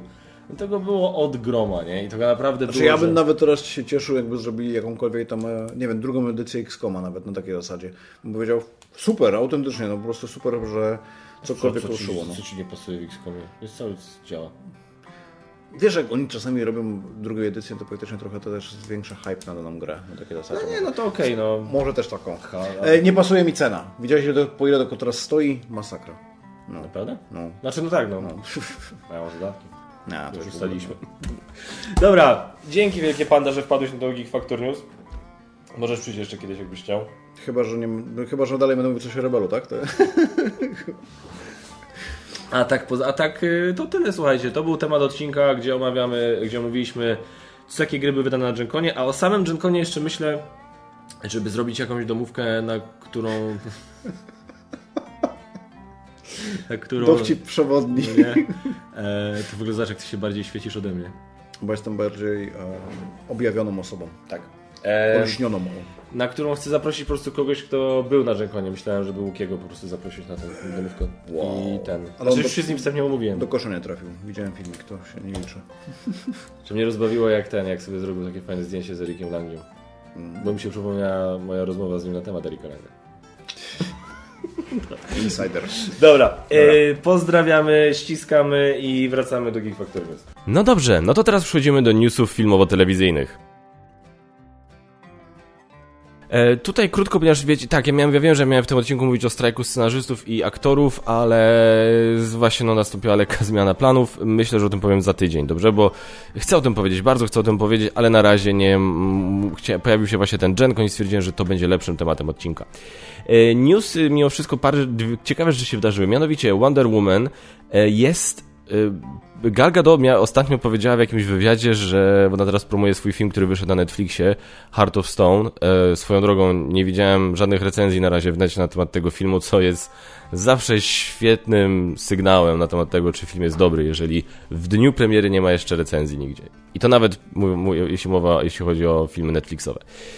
E, Także tak, e, Gal Gadot wypowiadała się na temat e, Wonder Woman 3, powiedziała, że miała spotkanie z Jamesem Gunnem, z Peterem Safranem i, powie, i że ona powiedziała, Gal Gadot powiedziała i powiedziała, cytuję ich, powiedzieli mi, że słuchaj, Wonder Woman jest w dobrych rękach, będziemy to rozwijać z tobą, uwielbiamy cię jako Wonder Woman, więc jesteś, nie przejmuj się, wszystko jest pod kontrolą.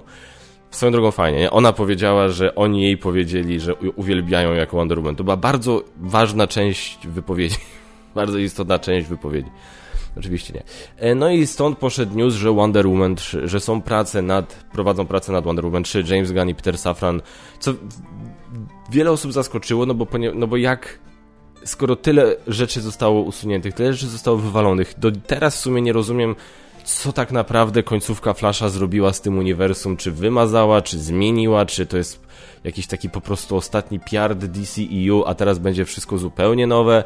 Jak się do tego ma Aquaman, który będzie niedługo, jak się do tego ma Blue Beetle, nic ciągle nie wiemy i to, że nagle Gal Gadot miałaby grać ciągle Wonder Woman, kiedy Henry Cavill nie gra już Supermana i Ben Affleck nie gra już Batmana, no to wszystkich troszkę zdziwiło.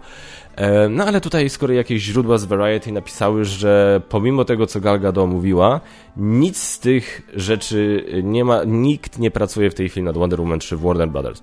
Więc e, ciekawa strategia, Gal, jeśli to jest twój pomysł na e, zapewnienie sobie posady, żeby po prostu powiedzieć, że ją dostałaś i liczyć na to, że oni teraz powiedzą, no nie, no, no skoro już powiedziała, to musimy... To to jest ciekawa strategia, chyba, że coś, chyba, że James Gunn i Peter Safran coś ci powiedzieli faktycznie, nie wiem, dziwna sytuacja. Ja powiem tak, pierwsza Wonder Woman była ok, chociaż nie tak do, nie podoba mi się tak bardzo, jak wszyscy to zachwalali i była ok, była w porządku, była na pewno lepsza niż większość filmów tam z DC. Wonder Woman 1984 po prostu mi było wstyd jako osobie urodzonej w 1984. Na zasadzie to, to była żenada ten film jak dla mnie, więc ja i pomimo tego, że Galga to jest taki ciekawy przypadek aktorki, gdzie ja na przykład ją darzę dużą sympatią, uważam, że jest fajna, oprócz tego, że jest oczywiście atrakcyjna bardzo, ale jest naprawdę fajną, charyzmatyczną aktorką, która dodatkowo w wywiadach i w różnych innych takich sytuacjach sprawia wrażenie cholernie pozytywnej i ciepłej osoby, która nawet potrafi traktować się z dystansem, chociaż może ta sytuacja może temu trochę przeczyć. E, to jednak, no umówmy się, jeśli chodzi o tak stricte talent aktorski, no to Meryl Streep to to nie jest. Więc yy, powiem tak. Uważam, że są lepsze aktorki do roli Wonder Woman. Ja oczywiście mam obsesję i wszędzie bym najchętniej obsadził tą Emily Blunt. E, więc no, oczywiście tak, Emily Blunt, dajcie to Emily Blunt, skoro chyba nie będzie nagrała Sue Storm, to może chociaż zagra Wonder Woman, nie wiem. Więc y, uważam, że są lepsze aktorki do, do tej roli e, i ja nie będę płakał absolutnie, jeżeli nie zobaczę Wonder Woman 3. Tyle ode mnie, jeśli chodzi o komentarz. Natomiast to, na co bardzo czekam, nowy serial Mike'a Flanagana, czyli reżysera takich filmów jak Oculus, e, Ouija Origins of Evil, e, Dr. Sen, seriale na Netflixie, Haunting of Hill House, Haunting of Bly Manor, e, Midnight Mass, Midnight Club.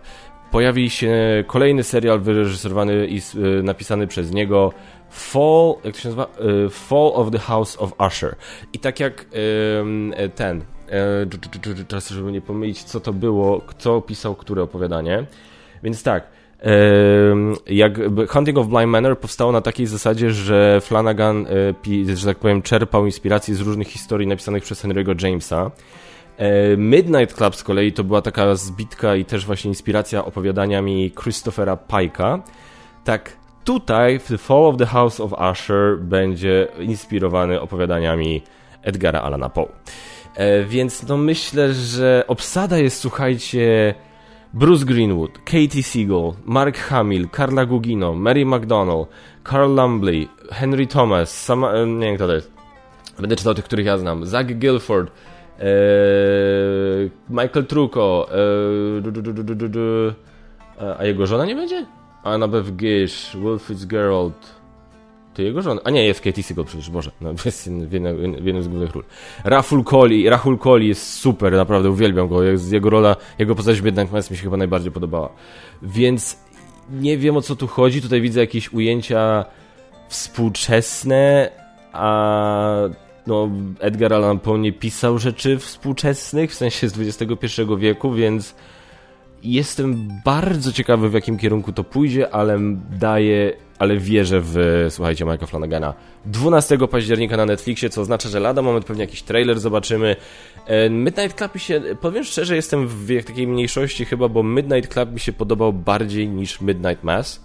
Midnight Mass było spoko, ale było troszkę się troszkę ciągnęło. Midnight Club jakiś był taki, nie wiem, bardziej mi, bardziej się utożsamiałem z tymi postaciami, bardziej im kibicowałem, chciałem, żeby im się tam pewne rzeczy ułożyły. Troszkę mnie rozczarował fakt, że, rozczarował fakt, że nie zamknął tam pewnych wątków yy, ten y, Midnight Club, a potem się dopiero dowiedziałem, że miał być drugi sezon, tak? Oni chcieli zrobić drugi sezon, tylko Netflix się zdecydował, że jednak drugiego sezonu nie będą robić. No więc nie wiem. Natomiast Flanaganowi kibicuję i najlepsze jest to, że po tej premierze skończy się jego kontrakt z Netflixem, z tego co wiem, i w tym momencie on się dogadał z Amazonem. I jak tylko skończy się teraz strajk scenarzystów i aktorów, to ma powiedział, że jego głównym priorytetem będzie adaptacja serii książek The Dark Tower. A jeżeli oglądaliście Doktora Zło, to wiecie, że no e, i chyba gra Gerarda też był przecież na podstawie Stephena Kinga, tak czy nie? E, chyba tak. E, I to wiecie, że Flanagan potrafi w Kinga. Tyle powiem. Dobrze, moi drodzy, przechodzimy do Q&A. Q&A, czyli miejsce, gdzie my możemy sobie porozmawiać. Wy zadajecie pytania w komentarzach, ja nawet pytam w tym odcinku. I to zawsze jest ta sama historia. Zawsze jak, mi, jak jest jakiś odcinek, pod którym nie masz żadnych pytań i ja zacznę marudzić na to, no co, niczemu mnie nie zadajecie pytań, to nagle się pojawia masa pytań. I w sumie wiecie co? Lubię to, podoba mi się, aczkolwiek ze względu na czas i na, i na ograniczenia tutaj różne logistyczne, które wynikają z tego, że dosłownie za 5 godzin ruszam w trasę do Kalisza, żeby dostać w pierdziel w ruta od Zaku. E, to właśnie, no, postaram, będę w miarę zwięźle na te pytania odpowiadał, więc się mam. Nie obraźcie, jeżeli oczekiwaliście e- elaboratów w odpowiedzi na któreś z waszych pytań. Zaku Board Games, cykasz się? Odpowiadałem ci tutaj, że nie dałbym ci tej satysfakcji. E, Dariusz Wacyra. O, super, zawsze ci do... Dzięki rozwiniesz temat zarabiania odcinków właśnie odnośnie tego, że YouTube albo tnie ci dochody, albo wywala odcinek, a nawet może zablokować konto, może na osobny temat na Geek Factor News. Powiem tak, ja nie mam niestety wiedzy w tym temacie za dużo. Ja bardzo bym chciał, bardzo bym się chciał dokształcić w tym temacie, ale mi zawsze na to brakuje czasu, żeby móc się o tym jakoś sensownie wypowiadać. E, wiem, że mój kolega po fachu Game Troll ma bardzo dużą wiedzę na ten temat, e, jak to właśnie wszystko działa ale z kolei no, różne jego formy przedstawiania różnych innych informacji, jego historia pokazująca, jaką przedstawia te informacje, no to też sprawia, że średnio na przykład bym poległ na tym, co tam bym zobaczył, więc nie wiem, no ktoś na pewno o tym bym mógł zrobić materiał.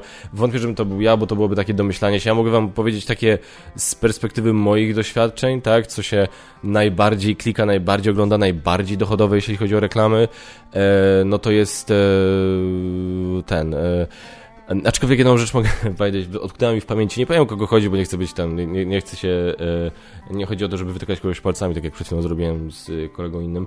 E, było ten, była taka akcja, że ktoś tam zwrócił komuś uwagę, właśnie któremuś z naszych youtuberów, że ej, super, ale tyle reklam naraz, no bez przesady. A odpowiedź taka, że no my nie mamy wpływu na to, kiedy się reklamy, jakie pojawiają, no to po prostu weszliśmy do programu YouTube i tak wyszło.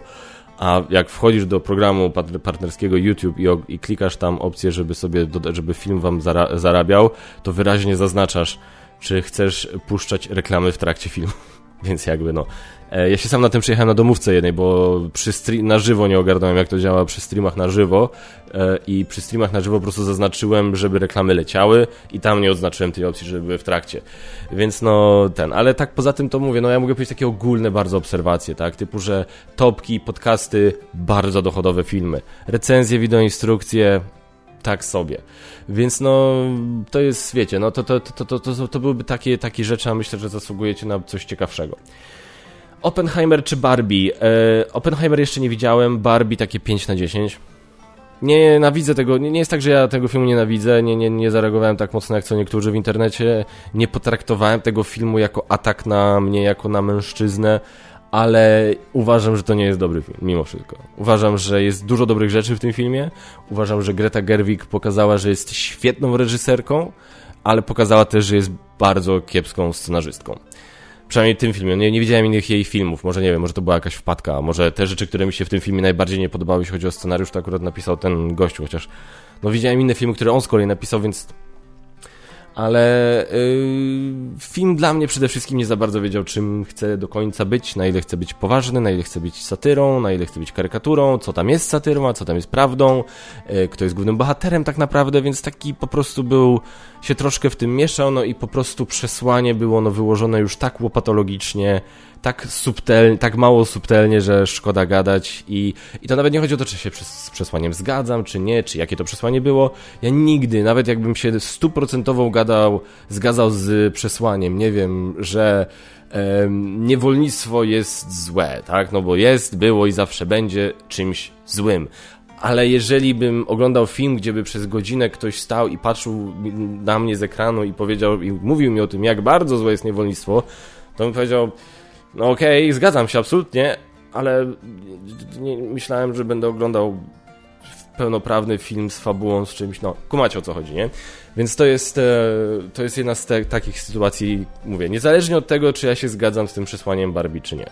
Bo to jest to, zawsze to jest to, że też to jest okazja, jeżeli chcemy zrobić film z jakimś przesłaniem, co jest spoko pomysłem, spoko szczytnym celem, to warto właśnie go, to, to nie, nie robić tylko tak, żeby gadać do tych, którzy są już tylko po, po naszej stronie. To się mówi po angielsku e, preaching to the choir, tak, że prawimy kazanie chórowi. No nie musimy prawić kazania chórowi, bo chór słyszał to kazanie już pięć razy, tak?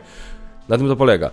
Chodzi o to, że właśnie kręcąc film z przesłaniem mamy szansę zmusić do myślenia, znaczy wiesz, zainspirować na zasadzie, z, przedstawić jakąś, nie wiem, alternatywną perspektywę osobie, która się nie zgadza z naszym przesłaniem. Wtedy jest z tego jakaś faktyczna wartość. A jeżeli robimy to w taki sposób, to jeszcze bardziej zniechęcamy, a nawet tych, którzy są po naszej stronie, możemy tak, nie, nie, nie, oni nie są ze mną, oni nie są ze mną. I tak, gadałem z wieloma dziewczynami, które mówiły, że no, no, no nie, nie, nie, to, to trochę, to nie tak. I jakby, Boże, moja córa 14-letnia była na tym filmie ze, dwa razy, drugi raz była ze mną, byłem bardzo dumny i szczęśliwy i pod tym względem było super, pod tym względem byłem zachwycony, bo sobie poszedłem do kina z moją córą i to zawsze jest czas doskonale spędzony. Eee, ale i nawet ona powiedziała, że jej się film podobał. Okej, okay, bardzo dobrze się bawiła, no ale jak tam sobie pogadaliśmy, to zgodziła, no że faktycznie, no był taki trochę, no, łopatologiczny, no. Więc y, na razie Barbie mówię nie, Oppenheimer zobaczymy. Czemu brak muzyki w tle? No na razie jesteś pierwszą osobą, która powiedziała, że lepiej z podkładem. Była jedna osoba, która powiedziała, że lepiej bez podkładu, więc teraz znowu dam podkład i zobaczymy, jakie będą efekty. E, dzięki, Darku. pytanie, co się stało z grą z Wieczna Zima? Dostała świetne recenzje w zestawieniach, podsumowaniach miesiąca czy topkach i główni rywale Arnak i Duna wciąż na wysokich pozycjach, a o Wiecznej Zimie cicho obstawiam cenę. Wieczna Zima to jednak jest, no, niemała ilość złotówek, Oh, przepraszam, jeżeli za gwałtowne cięcie była bardzo ostra akcja podłączenia, ładowarki. E, więc przy tej cenie po prostu obstawiam, że ta gra nie dotarła do takiej liczby graczy jak Duna czy Arnak, niestety. Moim zdaniem to jest na tyle proste, bo uważam, że ta gra jest na tyle dobra, że gdyby miała bardziej przystępną cenę, nie mielibyśmy tego problemu. Eee, Kiedy podcast z Markiem Spychalskim? E, bo gdzieś o to spytałem i zniknęło. E, pewnie coś spróbujemy zrobić, tylko nie wiem kiedy. Eee, zobaczymy. Muszę się z nim spotkać na spokojnie i pogadać i dopiero niedługo będę miał na to czas. Porcelanka. Kiedy jakaś topka z Basią? A może top ulubionych gier Basi? Basia się już raczej nie chce bawić w YouTube'a. Co jej się nie dziwię.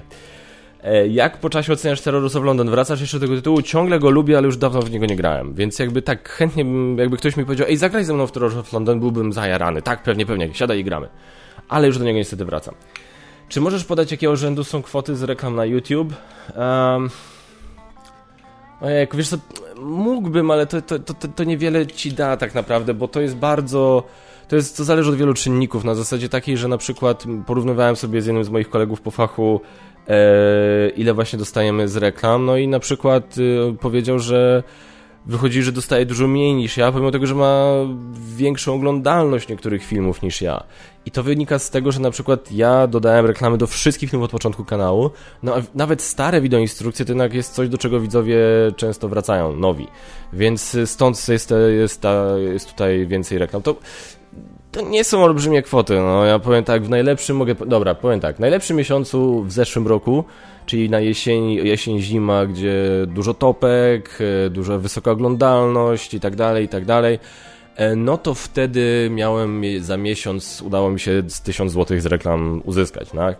Dzisiaj na przykład sprawdziłem, co będę miał w tym miesiącu, to z reklam jest 500 zł.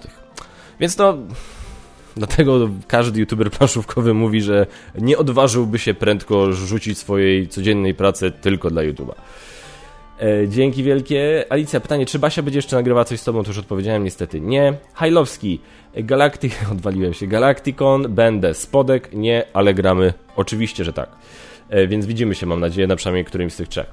E, pytanie od Wofera. Cześć, myślałeś, żeby kiedyś organizować jakiś obóz, obóz planszowy, na przykład gdzieś na domkach, na przykład na około 20 osób. Totalnie nie mam do tego głowy, czasu, serca. Nie wykluczam, że nie mówię, że nigdy tego nie zrobię, ale na pewno tego nie planowałem, nie planuję w najbliższej przyszłości. E, Bawinidas, ja przepraszam, jeżeli źle to odczytuję, bo e, twoje nazwisko, imię, bo no, jestem głupi. E, pytanie, jakaś opinia na temat Hogwarts Legacy, może recenzja? Nie grałem jeszcze w to, zapomniałem, że to miałem Basi kupić na prezent, nie mówcie jej. E, muszę jej to kupić na prezent. E, I pewnie w, może w to zagram, zobaczymy. Prędzej zrobimy tak, że Basia sobie będzie grała, ja będę na to patrzył. Ale jestem ciekawy, ciągle jestem tego ciekawy. W jakie gry grać z rodzicami grywałem z nimi? W sabotażystę czy fasolki? Teraz chciałbym pokazać im coś ciut bardziej zaawansowanego i może nawet fabularnego z klimatem, ale ich nie zabić. No wiesz, no nie, nie ma sensu. Czy może coś takiego polecić? E, super, że będziecie na Lublinie, to na pewno wpadnę. Bardzo proszę podejść, przybić pionę. Tutaj widzę, ci ktoś powiedział Splendor, Azul, Epoka Kamienia. Zgadzam się z każdą z tych propozycji, bardzo dobra. No, Basia pokazała moim rodzicom na przykład ze względu na to, żeby się pochwalić, że pracowała nad wydaniem takiej legitnej gry, e, wydała e, Port Gdański i bardzo się dobrze przyjął. Century bym też mógł polecić. E, ja z moim ojcem zagrałem i bardzo nam się podobała Onitama, tylko może to być trudno dostać, a do, dostać, ale z ojcem zagrałem sobie też z kolei w Nieustraszonych Normandia. Więc było i też było bardzo fajnie. Chociaż no to już jest, no to już trzeba tam nieco więcej, ale ten podstawowy scenariusz mój ojciec ogarnął bez problemu. E, czy coś jeszcze z klimatem, z historią? E, e, kroniki zbrodni. No, Kroniki zbrodni bym mógł spróbować z rodzicami, nie? Bo tak to jednak większość tych fabularnych to niestety ma też minus, że troszkę tam tych zasad jest. Takie proste gry fabularne. Może coś od Fox Games, tych książek na przykład, to są fajne rzeczy. To mogłoby się spodobać. Tylko to, tylko no to jest sobie taki bardziej prezent, nie? No bo nie zagrasz z nimi w książkę. No można, tak? Możecie grać razem, usiąść w czwórkę, czy tam ileś osób nad dziennikiem i grać. No ale wiadomo, dziennik to jest bardziej fajna rzecz taka na jedną, maks dwie osoby. No, ale dobra, dziękuję Ci bardzo za pytania. Mam kilka pytań, Akandera. Czy według, co według Ciebie spowodowało, że nowy brzdęk Katakumby był długi czas przed sprzedaży tylko na stronie blog ojciec, sklep Lukrum, a w innych sklepach nawet nie wiadomo kiedy i w jakiej ilości pojawi się w sprzedaży? Nie mam bladego pojęcia. Każde wydawnictwo ma swoją politykę, jeśli chodzi o to, co, kiedy, któremu sklepowi daje, na ile przed premierą, na ile, kiedy, czy tak jak, nie wiem, portal, który odpalał się przez sprzedaż i inne sklepy odpalają w tym czasie przez sprzedaż, czy jest jakieś opóźnienie, czy jest może jakaś umowa podpisana na ekskluzywną dystrybucję z kimś, prawda? To jest tru, trudno powiedzieć, no a to nie jest informacja, którą by mi ktokolwiek z Lukrum czy y, Kamil Blogojciec by mi powiedzieli, bo to, no to jest taka, no jakby wiecie, no to jest tajemnica handlowa, gdzieś tam tajemnica zawodowa, to jest też coś, o, o co ja bym się ich nie pytał. E, na pewno, no, no, więc no, nie jestem w stanie tego powiedzieć. No, no jest to, z czegoś to wynika, tak? Każdy, mówię, każde wydawnictwo ma jakąś tam swoją politykę popartą swoimi doświadczeniami. To jest też kwestia, że Lukrum E, że blog ojciec ma swoją, swoje tam to wydawnictwo Bóg Ojciec taki i jakby ma swoje doświadczenia, ma swoich dystrybutorów, e, które, którymi, wiesz, którymi się posiłkuje i ma tam może jakieś relacje. To jest naprawdę, tu masa rzeczy może zdecydowało o tym, dlaczego akurat się zdecydowali na taki krok. Czy słaba sprzedaż brzdęk Legacy wpłynie na to, czy pojawi się druga część i czy przy sporej obniżce ceny tego brzdęka w stosunku do ceny z premiery będzie miało na to wpływ? Tutaj też jest dużo czynników tak naprawdę. Dobre, trudne, trudne, ale dobre pytania mi zadajesz. E, wiesz co? Może zaproszę tego bloga ojca na domówkę i przeczytam mu. Słuchajcie, e, wygląda to troszkę tak, że oczywiście teoretycznie słab, zawsze jak jest jakaś seria gier, tak, to słaba sprzedaż którejś gry może potencjalnie wpłynąć negatywnie na wydanie kolejnej części w tej serii. To jest normalne. E, I, i, I tak się teoretycznie może wydarzyć tu. Dlaczego nie wiem, czy by się to wydarzyło tutaj, to jest to, że no jednak wydawnictwa między sobą chcą dbać o dobre relacje, tak? Chcą dbać o to, żeby pielęgnować tę współpracę. Zwłaszcza owocne współprace, no umówmy się, no dobra, może Legacy Brzdęk się słabo sprzedał, ale no każdy inny Brzdęk sprzedał się dosyć dobrze, wręcz bardzo dobrze. Podejrzewam, że teraz się szykuje, jest ciężki rok, ale myślę, że i tak katakumby też będą dobrze sprzedającym się tytułem. Więc myślę, że to nie byłoby też dobre biznesowo ze strony Lukrum, gdyby stwierdzili, dobra, bierzemy to, to i to, tego nie dawajcie, bo to może się nie przyjąć u nas. Pytanie, czy Dire by wtedy nie powiedzieli, aha, no to pójdziemy z tym do kogoś innego. I tam, hmm. W sumie tutaj fajnie poszło, to możemy te brzdęki damy tam różnie może być. Nie mówię, że tak będzie, to może być też nawet, nawet w sumie może tak, nie wiem, może, nie, może być niemożliwe, że tak będzie, bo na przykład y, Lucrum ma też jakąś podpisaną umowę na wyłączność z nimi na jakiś długi czas i to też by ze strony Rulfa byłoby bez sensu. No więc nie wiem. E, myślę, że oczywiście takie ryzyko jest, natomiast myślę, że na tyle sama seria jest hitem, tak? Sama seria Brzdęk jest na tyle dużym hitem, że nawet kiepska sprzedaż jednego tytułu w ramach tej serii nie powinna wpłynąć negatywnie na chęć wydawania reszty gier z tej serii. Tak mi się wydaje, tak bym obstawiał. Czy tak będzie na pewno, nie wiemy. Wszystko też, co ja mówię, to weźcie pod uwagę, bierzcie poprawkę na to, że ja mówię w oparciu o swoją wiedzę i moje rozmowy z wydawcami i moje obserwowanie rynku na przestrzeni ostatnich kilku lat, które nie były najgorsze dla planszówek. A w tym roku i troszkę w zeszłym też, no może nie według niektórych nawet bardzo w zeszłym, nie jest aż tak wesoło. Wręcz dużo, no nie, nie, nie mogę mówić za dużo rzeczy, o których wiem, o których rozmawiałem, nie jest zbyt wesoło, tak? Nie, sprzedaż nie jest tak wysoka, jak wielu wydawców by sobie życzyło. Więc to wszystko, co ja mówię teraz, to są moje spekulacje w oparciu o to, co było kiedyś. Sytuacja, jak jest teraz, może drastycznie, może wpłynąć na podejmowane decyzje i to w taki, no, w bardzo dosyć konkretny sposób. Więc e, tyle. Czy zauważyłeś, że część wydawców zwiększyła nacisk na sprzedaż bezpośrednią, zwłaszcza jeśli chodzi o wydawnictwa i tytuły z mniejszą grupą odbiorczą i gry o wyższej niż standardowo cenie? Może trochę tak. Trudno mi powiedzieć, wiesz, musiałbyś mi podać jakiś konkretny przykład, bo tak to y, może tak, ale y, wiesz, mimo wszystko widzę, że no, powiem tak, sprzedaż bezpośrednia, bo mam, mam na myśli, że mówisz o tym, mam, rozumiem, że masz na myśli yy, że no tak jak portal robił przedsprzedaż w swoim e, sklepie i potem sprzedaje u siebie, oprócz tego, że sprzedaje przez sklepy i tak dalej. Yy, powiem tak, no, sklepy zawsze tak robiły, tak? Wydawcy. Wydawcy zawsze sprzedawali przez swoje tam kanały, tak, swoim internetowym sklepem. Dlatego były zawsze te dyskusje, czemu wydawcy jest taka droga, taka wysoka cena tej gry, gdzie w internecie sklepowym jest, yy, gdzie w sklepie internetowym, internecie sklepowym, w sklepie internetowym jest o wiele niższa, no bo wydawca musi to sprzedawać po SCD, żeby no, miało to sens, tak, chyba, że zrobi promocję jak taki ten fajny wydawca i wtedy no, można różnie kombinować. Wyprzedaże, promocje, pff, yy, sky is the limit. Um, więc jakby czy robi się, czy dzieje się tego więcej? Ja bym, ja tego nie zaobserwowałem. Mo może, znaczy inaczej. Moim zdaniem, y, okej, okay, to jest jakby taki trochę naturalny krok, żeby, bo wiecie, mały wydawca, jak się zaczyna rozwijać, no to chce się skupić na robieniu, wydawaniu gier. Sprzedaż gier? Spoko, bardzo fajna opcja ale jeżeli muszę decydować, co bym chciał przede wszystkim oddać w łapy komuś innemu, to najpierw zacznę od sprzedaży, tak? Ja będę wydawał, ja będę tłumaczył, ja to będę sprowadzał, ale sprzedaż bym najchętniej zostawił komuś innemu w miarę jak wydawnictwo rośnie, no to się pojawiają nowe ręce na pokładzie, pojawia się trochę więcej ludzi do pracy, no i mamy nagle możliwości, tak? No dobra, to może, a popróbujmy bardziej zaangażować właśnie ludzi w naszym sklepie, żeby więcej ludzi do nas przyszło, więc może to nie jest kwestia tego, że coś się ostatnio wydarzyło, że jest tego więcej, tylko więcej wydawców weszło na taki poziom, na którym właśnie zaczynają właśnie eksperymentować z tym. Nie mówiąc o tym, że od jakiegoś czasu takie wydawnictwa jak e, Games, e, What the Frog, tak, przestali się bawić wspieraczki, a kiedyś lubili wspieraczki. Dlaczego? No bo stwierdzili, ty, a w sumie przecież my możemy robić coś podobnego na własną rękę. Tak, możemy to nazwać przedsprzedażą, tak jak w sumie, no mówmy się, te wspieraczki są przed sprzedażą, więc my to po prostu oficjalnie bez ściemniania nazwiemy przed sprzedażą i na tej podstawie będziemy wydawać te gry.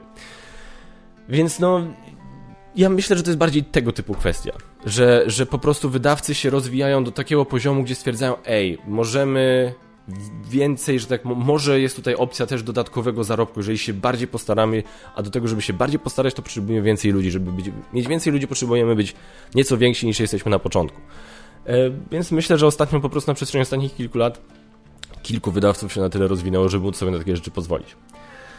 E, czy polskim wydawcom może grozić yy, przesycenie rynku i zmniejszenie liczby klientów o odpowiednim budżecie z powodu inflacji? Jednocześnie dojdzie do takiej sytuacji, że osoby, których kolekcja osiągną stan krytyczny, przestaną kupować nowe tytuły. Oczywiście tak. No, takie ryzyko jest, wiesz, zawsze. To jest ryzyko zawsze. Co roku jest takie ryzyko, że będzie jakaś masa krytyczna, że będzie przesycenie, że o wola Boga. Jak jest inflacja i to, co jest teraz, co, co się teraz dzieje na rynku, to to ryzyko jest powiększone. Oczywiście, że tak. Przy jakiej liczbie gier posiadanych przechodzi się z pozycji gracza na kolekcjonera? Powyżej 100?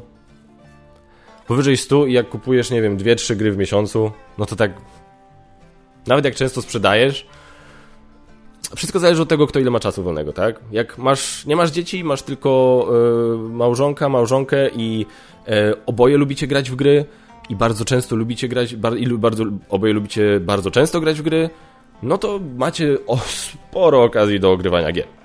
Jeżeli jesteście sami, ale tylko ty lubisz grać w gry, no to trochę gorzej. Jeżeli jesteście sami, znaczy inaczej, jeżeli tylko ty lubisz grać w gry, a macie jeszcze dodatkowo dzieci, no to już w ogóle lipa. No więc to wszystko też zależy, nie? Ale no ja na przykład tak naprawdę, żeby móc sobie po prostu mie taką mieć kolekcję, żeby móc sobie faktycznie w to grać i sobie, nie wiem, raz w miesiącu kupić jakąś grę, no to bym raczej więcej niż 100 gier w kolekcji nie mógł mieć.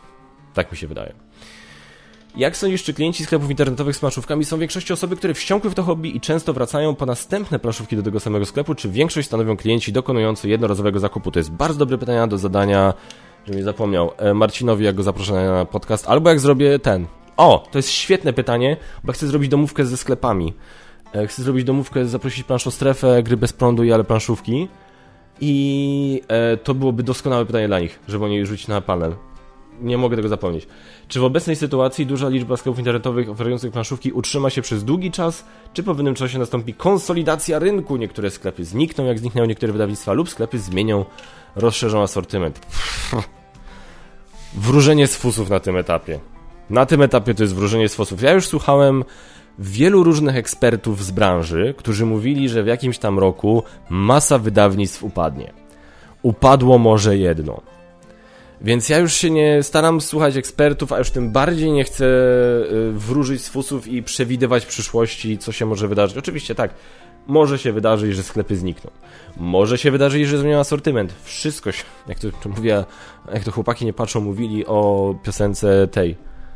Ja pamiętam, wszystko się chyba może zdarzyć. Więc y, Naprawdę. Po pierwsze, nie, ja nie czuję się na tyle yy, w temacie, żeby móc, ci, żeby móc ci rzetelnie na to pytanie odpowiedzieć. A mało tego, byłbym też ostrożny z słuchaniem ludzi, którzy tak właśnie lubią sobie często wróżyć z fusów na temat tego, co się na rynku kiedy wydarzy. Ale poza tym, Akandera, bardzo Ci dziękuję za zarąbistą listę pytań. Anna Jakubowicz, pytanie, gdyby Zaku zrezygnował z rozgrywki Wruta i poprosił Ciebie o wybranie tytułu, co by to było? 7 cudów świata pojedynek. jakieś relacje w trakcie, czy chociaż możliwość późniejszego słuchu. Zakładam, że mowa o Boardmanie. Myślę, że relacje w trakcie gorzej. Późniejszy odsłuch to jest pytanie do organizatorów, nie do mnie. E, rzucę im hasło, jak będę z nimi się tam widział i e, no mam nadzieję, fajnie było. Fajnie było, żeby nie tylko osoby, które nam będą mogły posłuchać, jak ja i paru e, innych mądrych inaczej się wypowiada o branży. Dziękuję, słuchajcie. Pomimo tego, że ja zaczynam urlop, to ja zaczynam urlop od Geek, od mojej, mam teraz urlop od mojej standardowej pracy. Natomiast Geek Factor działa, chcę się na nim skupić, chcę sobie przemyśleć parę rzeczy i w związku z tym za tydzień Geek Factor News powinny być normalnie, dlatego śmiało zadawajcie pytania. Bardzo Wam dziękuję za taką ilość pytań, bardzo dobrze mi się, bardzo dobrze się bawiłem odpowiadając na nie. I co? I do zobaczenia za tydzień. Dziękuję Wam bardzo i dziękuję Zaku, dziękuję Panda yy, i tradycyjnie zapraszam Was wszystkich do subskrybowania, komentowania, lajkowania, a przede wszystkim do oglądania i do grania. Dzięki wielkie, do zobaczenia w kolejnych odcinkach. Cześć! Jadę do Kalisza, trzymajcie kciuki.